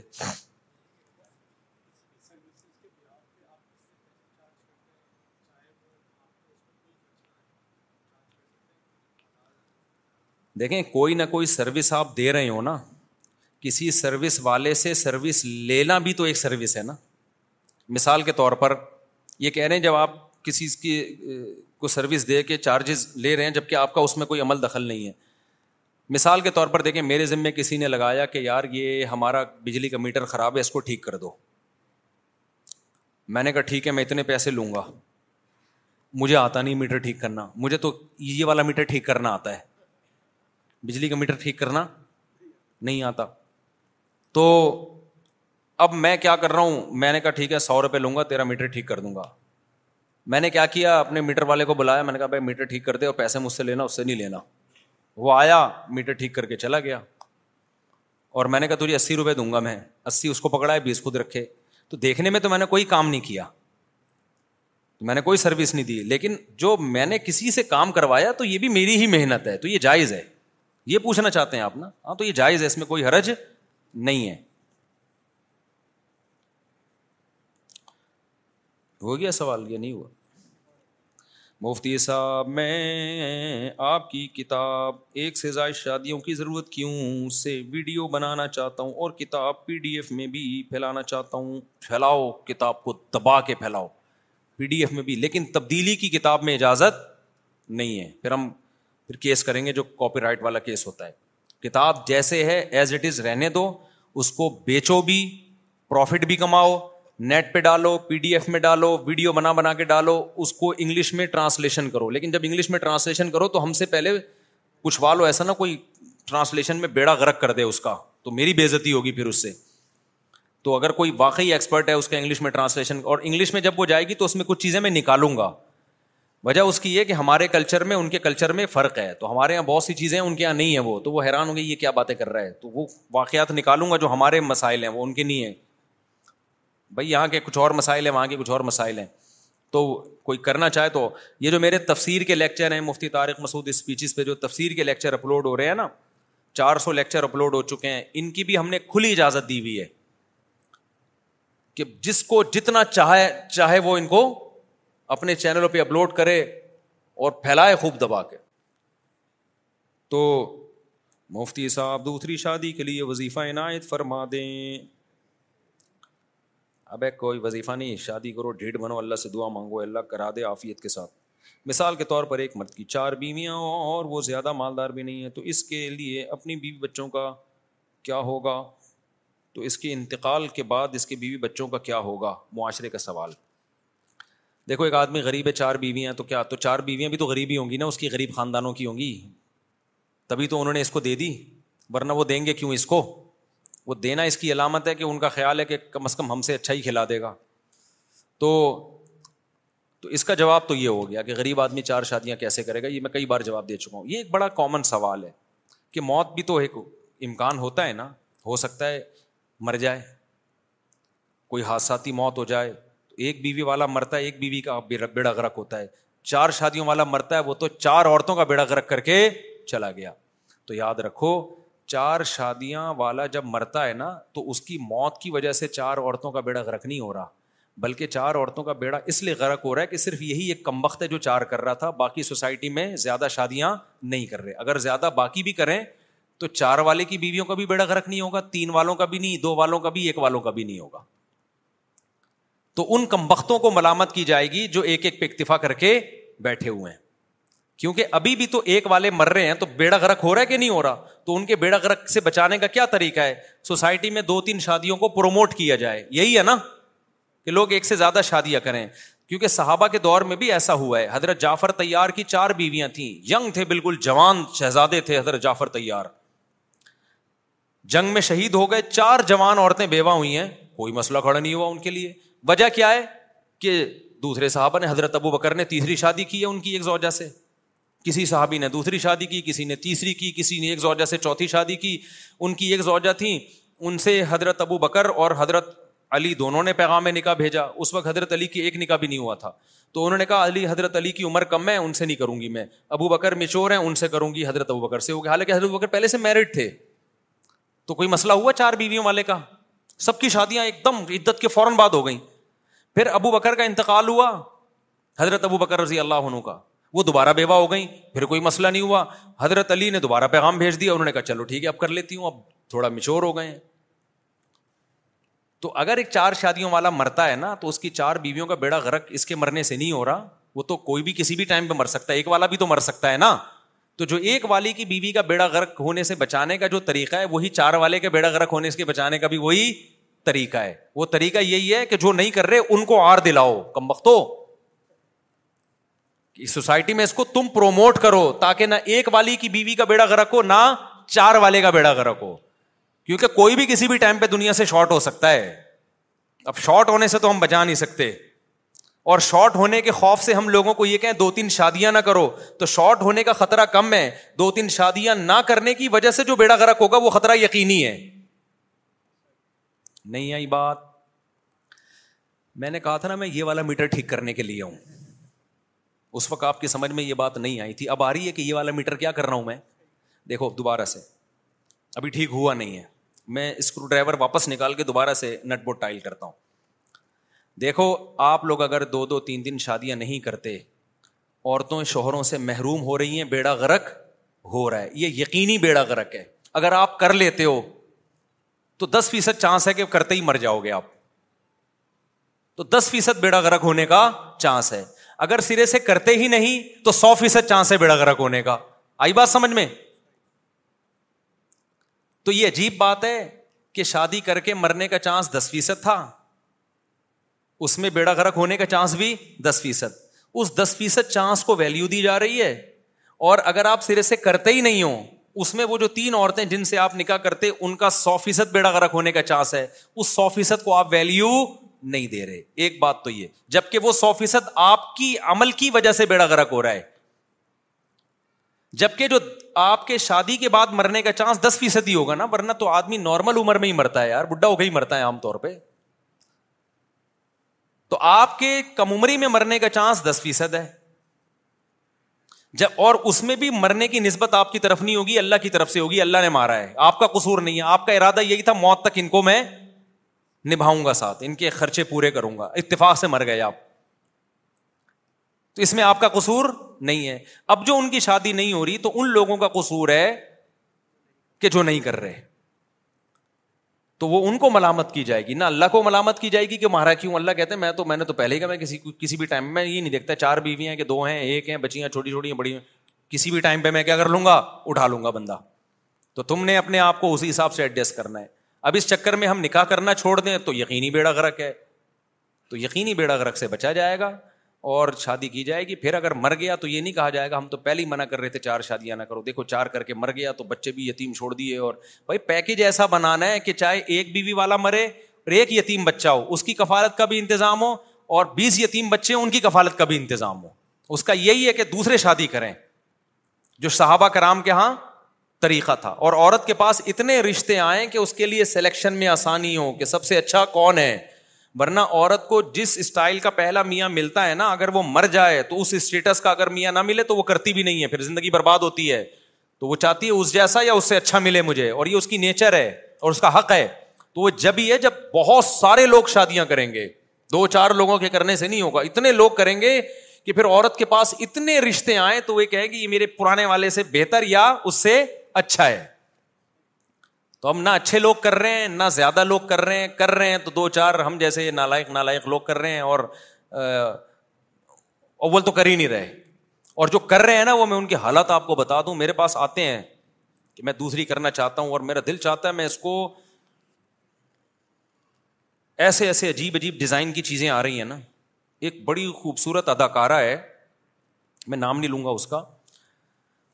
توبہ طائب کی بڑی نیک پرہیزگار بن گئی ایک صاحب آئے عجیب سے ڈیزائن کے نا میں کسی کے ڈیزائن کا مذاق نہیں اڑاتا ہر ایک کا اللہ نے ڈیزائن بنایا لیکن جب کوئی اس طرح کی بات کر رہا ہو تو پھر ڈیزائن پھر اور برا لگتا ہے کہتے ہیں ڈیزائن تو اللہ نے بنا دیا لیکن باتیں جو اس ڈیزائن کی کر رہا ہے یہ تو تو کر رہا ہے نا یہ اللہ تھوڑی تج سے کن پوائنٹ پہ کروا رہا ہے وہ کیا تھا وہ تھا ابھی کیا بتاؤں میں تاکہ میں ایسے تھوڑا بھم بھم کرتا ہوں نا لوگ سمجھ نہ جائیں کہ کس کی بات ہو رہی ہے ایک بڑی خوبصورت ایکٹر توبہ طائب کر لی بڑی نیک پریزگار بن گئی اچھا تو ایک صاحب آئے میرے پاس اور کہنے لگے آپ کا مفتی صاحب وہ فلانی اداکارہ ہے آپ کا اس سے رابطہ ہے میں نے کہا رابطہ ایسے تو نہیں ہے لیکن میں کرنا چاہوں تو رابطہ کر سکتا ہوں بتائیے کہہ رہے میں اصل میں نیا نیا دین پہ آیا ہوں اچھا غریب بھی تھا بیچارہ اور ڈیزائن بھی اندھیرے میں نظر نہیں آتا اگر لائٹ جائے گی تو بندہ نظر نہیں آئے گا تو اور وہ اداکارہ بڑی مشہور ہے خوبصورت تو کہنے لگا کہ وہ ایکچولی اچھا پہلے عثمان سے ملا ہاں مجھ سے تو ملا ہی نہیں مجھے یاد ہے مجھ سے تو بس آتا تھا اور چلا جاتا تھا نا کہہ نہیں پاتا تھا دل کی بات تو عثمان سے پھر میں نے کہا عثمان بھائی یہ کیوں بار بار آ رہا ہے کیوں ٹائم لینا چاہ رہا ہے کہہ رہا ہے یہ کہہ رہا ہے مفتی صاحب سے کہو میں میں چاہ رہا ہوں کہ میں اس سے میری اس سے شادی کرا دیں میری اس سے میں نے کہا یار کیونکہ میں ابھی توبہ طائب کر کے نیک مسلمان بناؤں تو میں نے کہا توبہ کر کے نیک تو بنا ڈیزائن تھوڑی چینج ہوا ہے یار وہ اداکارہ بھائی سے کیوں کرے گی یار تیرے نہ پیسہ ہے نہ تیرے پاس نہ شہرت ہے اور نہ کوئی حسن و جمال ہے تو اب دیندار بن کے تو نے توبہ کر لی اچھی بات ہے اللہ کے سامنے رو ہم کسی کی نیت پہ شک نہیں کرتے اور ہم بھی آپ کو اپریشیٹ کرتے ہیں تو میں نے کہا یار یہ میں تو پیغام بھی نہیں بھیج سکتا وہ بولے گی مفتی صاحب خیریت تو ہے کیا کر رہے ہو آپ تو میں نے کہا یار اس بندے کے کانفیڈینس کو کیا ہے سلام میں نے تو بگا دیا میں نے کہا بھائی اس کو بولو میں نے یہ نہیں کہا پیغام نہیں بھیجو میں نے کہا میں کیوں تیرا نمائندہ بنوں تو تو جا بھائی کسی اور کو تلاش کر بھیج دے مجھے کوئی اگر وہ کر لیتی ہے تو سبحان اللہ میں نے کہا پڑھاؤں گا ان شاء اللہ پھر بعد میں پتا چلا وہ تو پہلی شادی شدہ ہے بیچاری تو میں نے کہا اگر وہ کر لیتی ہے تو مجھے کوئی اعتراض نہیں ہے بعض لڑکیوں کو ایسے بندے پسند آتے ہیں جو اندھیرے میں نظر ہی نہ آئے خیر تو میں نے کہا اگر وہ کر لیتی ہے تو مجھے کوئی اعتراض نہیں ہے کہ میں یہ نہیں کر سکتا میں تیرا پیغام وہاں پہنچاؤں میں نے کہا میں پٹوں گا میں بدنام ہو جاؤں گا تو میں نے کہا یار یہ کانفیڈینس تو مجھے ایک واقعہ یاد آیا میں اس بندے کو یہ نہیں کہہ رہا یہ صرف لطیفہ ہے ایسا نہ ہو آپ کہیں کہ مفتی صاحب اس بندے کو اس سے تشویح دے رہے ہیں تو مجھے ایک پرانا لطیفہ یاد آ گیا بھائی یہ نہ سمجھے کہ میں اس بندے کو چوہے سے تعبیر کر رہا ہوں یہ اس سے بالکل ہٹ کر ہے میں صرف کانفیڈینس کے لیے ایک مثال دے رہا ہوں کہ کانفیڈینس کتنا زبردست ایک چوہے نے نا ہتھنی کو پرپوز کیا آئی لو یو کہا کس کو چوہا گیا ہاتھی نہیں ہاتھی کی جو مادہ فیمل اس کے پاس گیا آئی لو یو کہا اور کہا کہ میں آپ سے شادی کرنا چاہتی ہوں ہتھنی کو آیا غصہ اس بولا شیر آتا ہے بھائی ریچ آتا تو چلو ان کی پرسنالٹی بھی مجھ سے میچ نہیں کرتی ہے شیر کی ہاتھی سے تو بہرحال بہت کم ہے نا لیکن چلو یار کچھ تو کوالٹی ہے نا اس کے پاس تو چوہے سے کہنے لگی کم بخت بے شرم تو اپنا قد دیکھ اپنا رنگ دیکھ اور ہے بھی حرکت حرکتیں دیکھ چوہا چوہا نہیں ہوتا حرکتیں دیکھ تو اب تیری ہمت کیسے ہوئی چوہے نے کہا ان سب کو چھوڑ کانفیڈینس دیکھ کانفیڈینس ایسا کانفیڈینس کسی میں ملے گا لڑکیاں کانفیڈینس میں بھی مرتی ہیں نا بعض دفعہ مرد کا کانفیڈینس ایسا ہوتا ہے لڑکی نہ شکل دیکھتی ہے نہ پیسہ کہتی ہے بھائی کانفیڈینٹ ہے ہر چیز میں مرد ہے تو چوہے نے اس چیز کو کیش کرایا کہہ رہے چھوڑ یار اس کو کانفیڈینس دے کانفیڈینس تو مجھے وہ لط... میں نے اس کو بےچارے کو میں یہ نہیں کہہ رہا لیکن مجھے وہ لطیفہ یاد آیا میں نے کہا میں یہی کہہ سکتا ہوں اس اداکارہ سے حسینہ سے کہ آپ اس کی صورت پہ مت جائیں اس کی جیب پہ مت جائیں اس میں کیا ہے کانفیڈینس جو بڑے بڑے لوگ ہمت نہیں کر سکے تو اگر یہ کانفیڈینس تو پھر میں نے کہا میں یہ نہیں کہتا یہ خود ہی کہہ دینا میرا کانفیڈینس ہے تو تو میں کیوں کہوں یہ بات کہاں سے کہاں بات چلے گی میں بات کیا کر رہا تھا تھا نہیں پرچے تو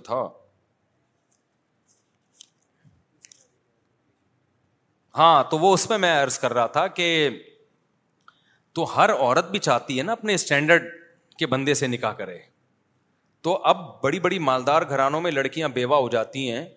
تو اب یہی ہوگا کہ ان کے شوہر کے کزن شادی کریں ان سے شوہر کا بھائی شادی کریں یعنی اسی لیول کے لوگ شادی کریں تو وہ کرے گی اور وہ کرتے نہیں ہیں تو پھر رشتے آ رہے ہوتے ہیں ان کی نسبت بہت کم لوگوں کے تو عورت کہتی ہے ایک تو میں کسی کی دوسری بیوی بنوں اور ایسے مرد کی بنوں جس کی پہلی بیوی بننا بھی کسی کو قبول میرے لیے قابل قبول نہیں ہے تو اس کی دوسری کہاں سے بنے گی وہ نہیں آئی بات میرا خیال ہے وہ کہتی ہے بھائی یہ تو ایسا آدمی ہے کہ میں اس کی پہلی نہیں بننا چاہتی تو دوسری بننا تو اور مشکل ہے نا دوسری میں تو عورت کا اسٹینڈرڈ کیا ہوگا اور اونچا ہوگا تو جو ہائی اسٹینڈرڈ کے لوگ ہیں جب وہ اپنے خاندانوں میں کریں گے تو پھر عورت دوسری بھی بنے گی تیسری بھی بنے گی چوتھی بھی بنے گی آج عورت کیوں دوسری بننا نہیں چاہتی جو رشتہ بھیج رہا ہوتا ہے وہ بہت لو لیول کا ہوتا ہے عورت کے تو لو لیول کو چاہیے اپنے سے اپنے لیول یا اپنے سے کم لیول کی عورتوں کو نکاح کا پیغام بھیجے کھوپڑی شریف میں آ رہی ہے بات تو اس سے سوسائٹی کے مسائل حل ہوں گے پھر اگر کوئی بندہ مر جاتا ہے اور اس کی چاروں بیویاں بیوہ بھی ہو جاتی ہیں بالفرض تو ان کی شادیاں اس سے اسی لیول کے لوگوں میں ہو جائیں گی جیسے حضرت طلحہ رضی اللہ عنہ تھے جب ان کی شہادت ہوئی تو ان کی زوجہ نے کہا کہ مجھے کہاں نکاح ملے کا پیغام تو آپ نے فرمایا میں تمہیں ان سے اچھا بتاتا ہوں تو پھر نبی نے خود نکاح کیا حضرت زینب رضی اللہ تعالیٰ عنہ کو جب طلاق ہوئی ہے نا نبی کی پھوپھی ذات بہن تھی ان کا دل بہت غمزدہ تھا تو پھر آپ نے خود نکاح کا پیغام بھیجا اس میں ایک بڑی حکمت یہ تھی کہ ان کی تلافی ہو تو حضرت زینب پھر اس پہ خوش ہوئی ہیں ان کی تلافی ہوئی ہے اس سے تو عورت کے لیے طلاق کا دھبا ایک بہت برا ہوتا ہے یعنی اس کو بڑا غم پہنچتا ہے تو وہ غم کی تلافی جب ہوگی جب اسی اسٹینڈرڈ کا یا اس سے اچھا اس کو ملے ہماری سوسائٹی میں کنواریوں کو نہیں مل رہا تو طلاق یافتہ کو کہاں سے ملے گا تو اس کے لیے چار چار شادیوں کو پروموٹ کرنا پڑے گا خدا کی قسم کسی کے باپ کے پاس بھی اس کے علاوہ مسائل کا حل نہیں ہے تو پھر مجھے نہیں برا بلا کہا کرو یا تو کوئی حل لے کر آؤ اسلام نے جو حل دیا ہے وہی حل ہے میرے بھائی اور قرآن نے یہ بھی کہا ہے کہ اپنے رشتے داروں کے یتیم بچوں کو پالا کرو اور سورہ نسا کے الفاظ ہیں اللہ خاف علیہم یہ سوچا کرو میں اگر مر گیا اور میرے رشتے دار میرے بچوں کو ایسے ہی چھوڑ دیں تو مجھے کتنی تکلیف ہوگی تو جب ہم یہ چاہتے ہیں کہ ہم مریں تو ہمارے یتیم بچوں کو لوگ پال لیں باپ والی شفقت دے دیں تو ہمیں بھی چاہیے کہ خاندان میں کوئی یتیم ہو گیا بھائی مر گیا کزن مر گیا تو ہم اس کی بیوہ سے نکاح کر کے اس کے یتیم بچوں کو باپ کی شفقت دینا شروع کر دیں کیونکہ جب تک آپ اس ان کی ماں سے نکاح نہیں کرو گے تو ان کے بچوں میں وہ وہ محبت باپ والی آپ دے نہیں سکتے ان کو ٹھیک ہے سگے باپ جیسی تو پھر بھی نہیں ہوتی لیکن کوئی رشتہ تو قائم ہو جائے گا نا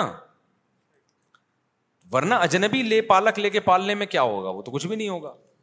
تو اللہ میاں نے سورہ نصاب میں کہہ دیا کہ تم خود اپنے بارے میں سوچا کرو میں مر گیا تو میرے بچوں کا کیا ہوگا اب یہاں اس کا بھی جواب ہو گیا کہ جب آپ مر گئے تو آپ کی بیوی کا کیا ہوگا یہ سوچتا ہے نا انسان تو اس میں یہ سوچا کرو کہ ہم نے خود ابھی زندگی میں خواتین کو نکاح کر کے ٹھکانا دینا ہے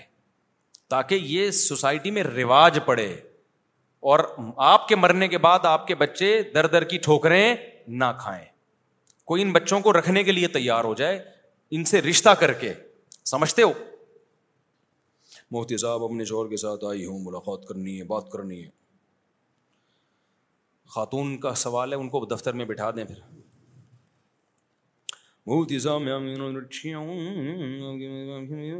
کیا ہوگا چار بیو والا مر جائے تو کیا ہوگا وہ بتا دیا میں نے کیا ہوگا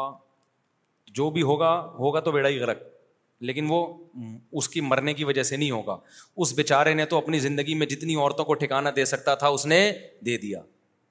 اس نے تو اپنی ذمہ داری پوری کر لی اب اس کے مرنے کے بعد اگر بیڑا غرق ہو رہا ہے تو اس کا قصور نہیں ہے اللہ اس کو بری کر دیں گے بھائی تیرا جو فرض تھا تو نے ادا کر لیا اور یہ بھی ممکن ہے نہیں بھی مرے کیوں مار رہے ہو ہمارے حضرت مفتی رشید مصعب رحمہ اللہ کو ایک مرید نے خط لکھ کے دیا کہ حضرت مجھے آپ سے بہت محبت ہے مجھے یہ خوف رہتا ہے آپ مر گئے تو میرا کیا بنے گا تو وہ نا انہوں نے ایسے ہی خط لکھا حضرت میں مجھے خوف ہوتا ہے کہ آپ کا انتقال ہو گیا تو میرا کیا بنے گا ایسا پیر مجھے کہاں سے ملے گا حضرت نے فرمایا کہ جس کو جس سے محبت ہوتی ہے نا اس کے دماغ میں یہ بار بار نہیں آتا کہ یہ مر گیا تو کیا ہو گیا اپنا سوچا کرو میں مر گیا تو کیا ہو گیا مجھے کیوں مار رہے ہو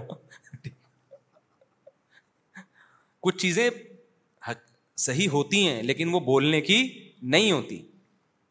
اب آپ بیٹھے ہوئے آپ کے ابا ٹھیک ٹھاک ہیں صحت مند ہیں آپ بار بار کر ابا مجھے آپ سے بہت محبت ہے میں سوچتا ہوں آپ کی موت کے بعد میرا کیا ہوگا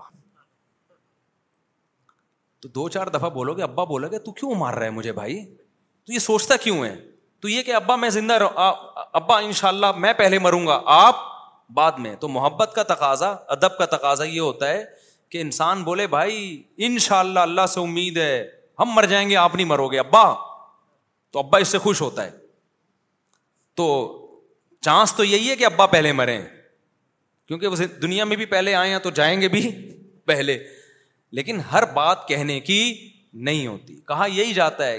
مریض کے پاس آپ گئے حدیث میں آتا ہے جب مریض کی عیادت کے لیے جاؤ تو امیدیں دلاؤ اس کو بعض دفعہ ہم مریض کو دیکھتے ہیں ہمیں لگتا ہے کوئی چانس نہیں ہے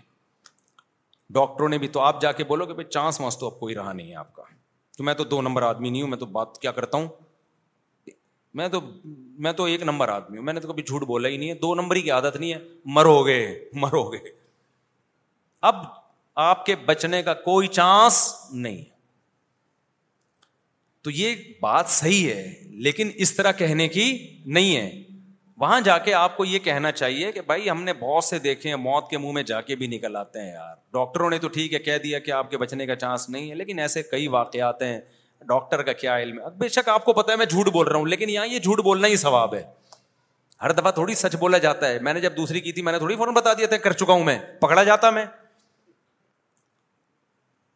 بہت لوگوں کا نا سچ کا حیضہ ہو جاتا ہے اب آپ کی بیگم آپ سے پوچھ رہی ہے میں کیسی لگتی ہوں اتفاق سے آپ کو اچھی نہیں لگ رہی تو یہ تھوڑی سچ بولو گے کہ بالکل بھی اچھی نہیں لگتی آپ مجھے وہاں جھوٹ بولنا افضل ہے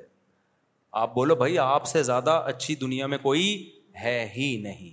اور یہ نیت کر لو کہ یار ابھی میرا موڈ خراب ہے تو اچھی نہیں لگ رہی ورنہ اللہ کے علم میں تو میرے لیے اس سے بہتر کوئی بھی نہیں ہے ہوتی تو وہ مل جاتی تو نہیں ملی اس کا مطلب سب سے بہتر یہی ہے کوئی تعویل کر لو اس کی تو ابا کے سامنے یہ کہنا آپ مر گئے اما کے سامنے یہ کہنا آپ مر گئی تو میرا کیا ہوگا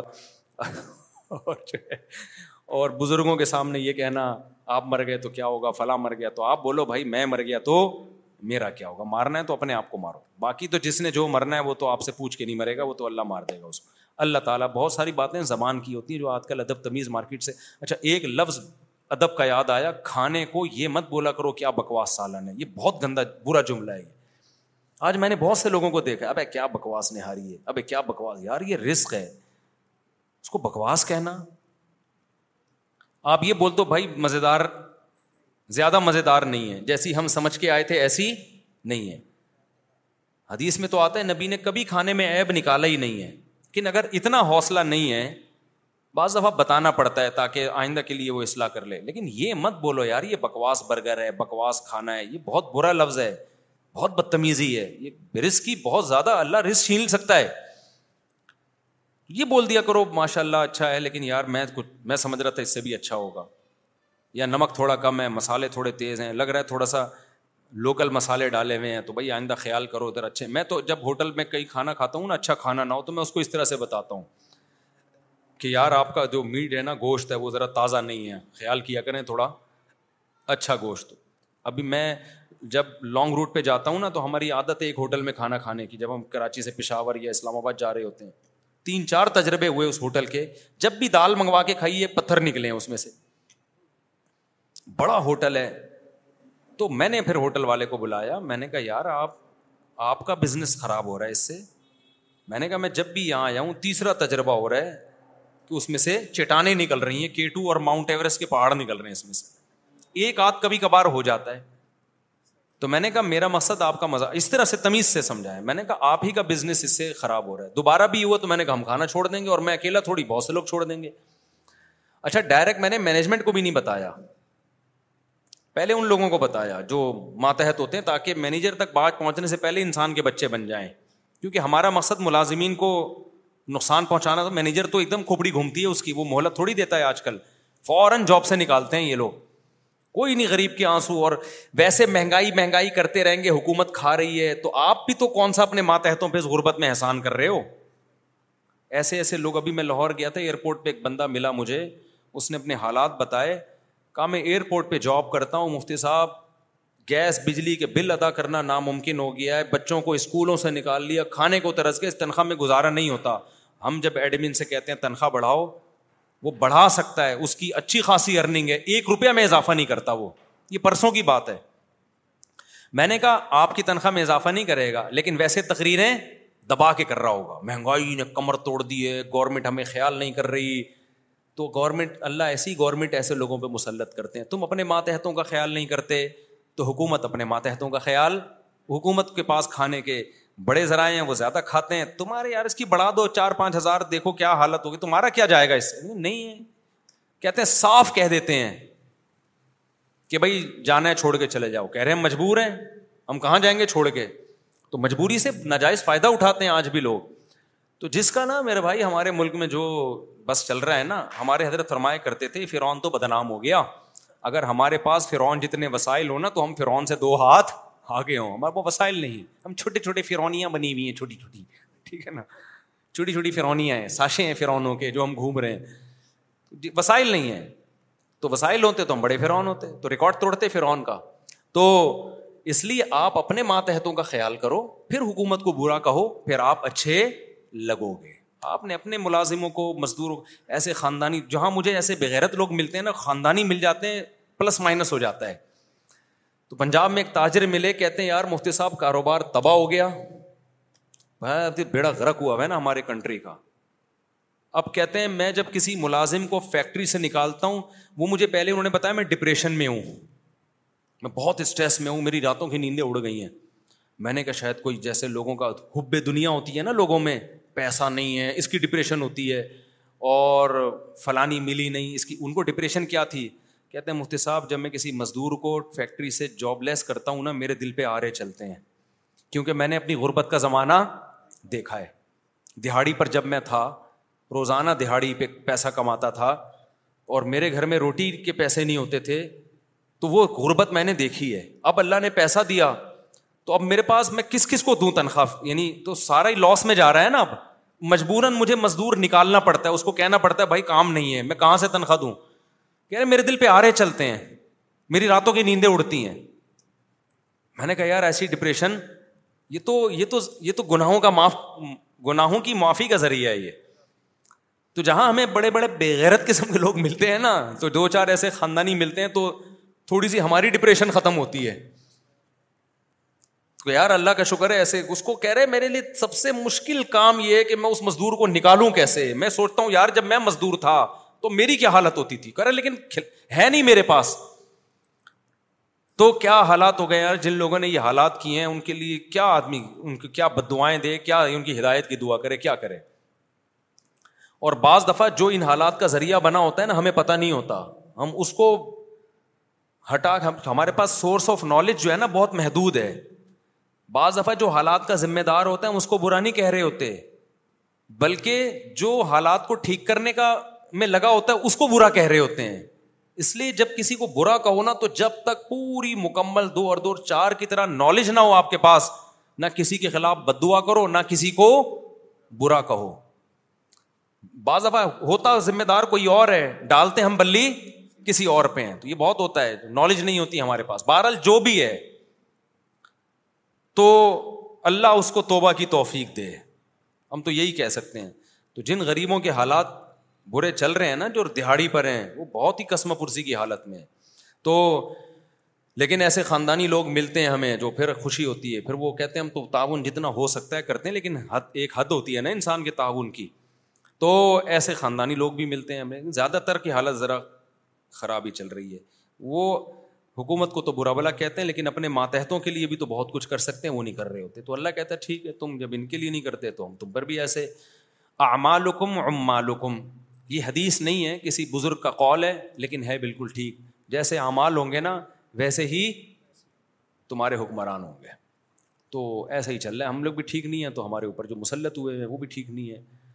ہم انسان کا بچہ بننے کے لیے تیار نہیں اللہ تعالیٰ سمجھنے کی عمل کی توفیق عطا فرمائے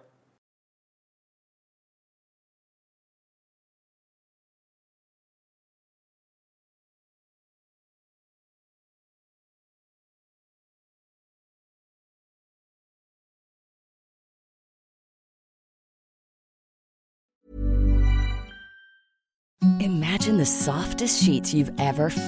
no imagining even soft That's what you'll feel with Bowl and Branch's organic cotton sheets. In a recent customer survey, 96% replied that Bowl and Branch sheets get softer with every wash. Start getting your best night's sleep in these sheets that get softer and softer for years to come. Try their sheets with a 30-night guarantee. Plus, get 15% off your first order at bowlandbranch.com. Code BUTTERY. Exclusions apply. See site for details. Hi, I'm Daniel, founder of Pretty Litter. Cats and cat owners deserve better than any old-fashioned litter. That's why I teamed up with scientists and veterinarians to create Pretty Litter. Its innovative crystal formula has superior odor control and weighs up to 80% less than clay litter. Pretty Litter even monitors health by changing colors to help detect early signs of potential illness. It's the world's smartest kitty litter. Go to prettylitter.com and use code ACAST for 20% off your first order and a free cat toy. Terms and conditions apply. See site for details. Best and there no better place shop from mother's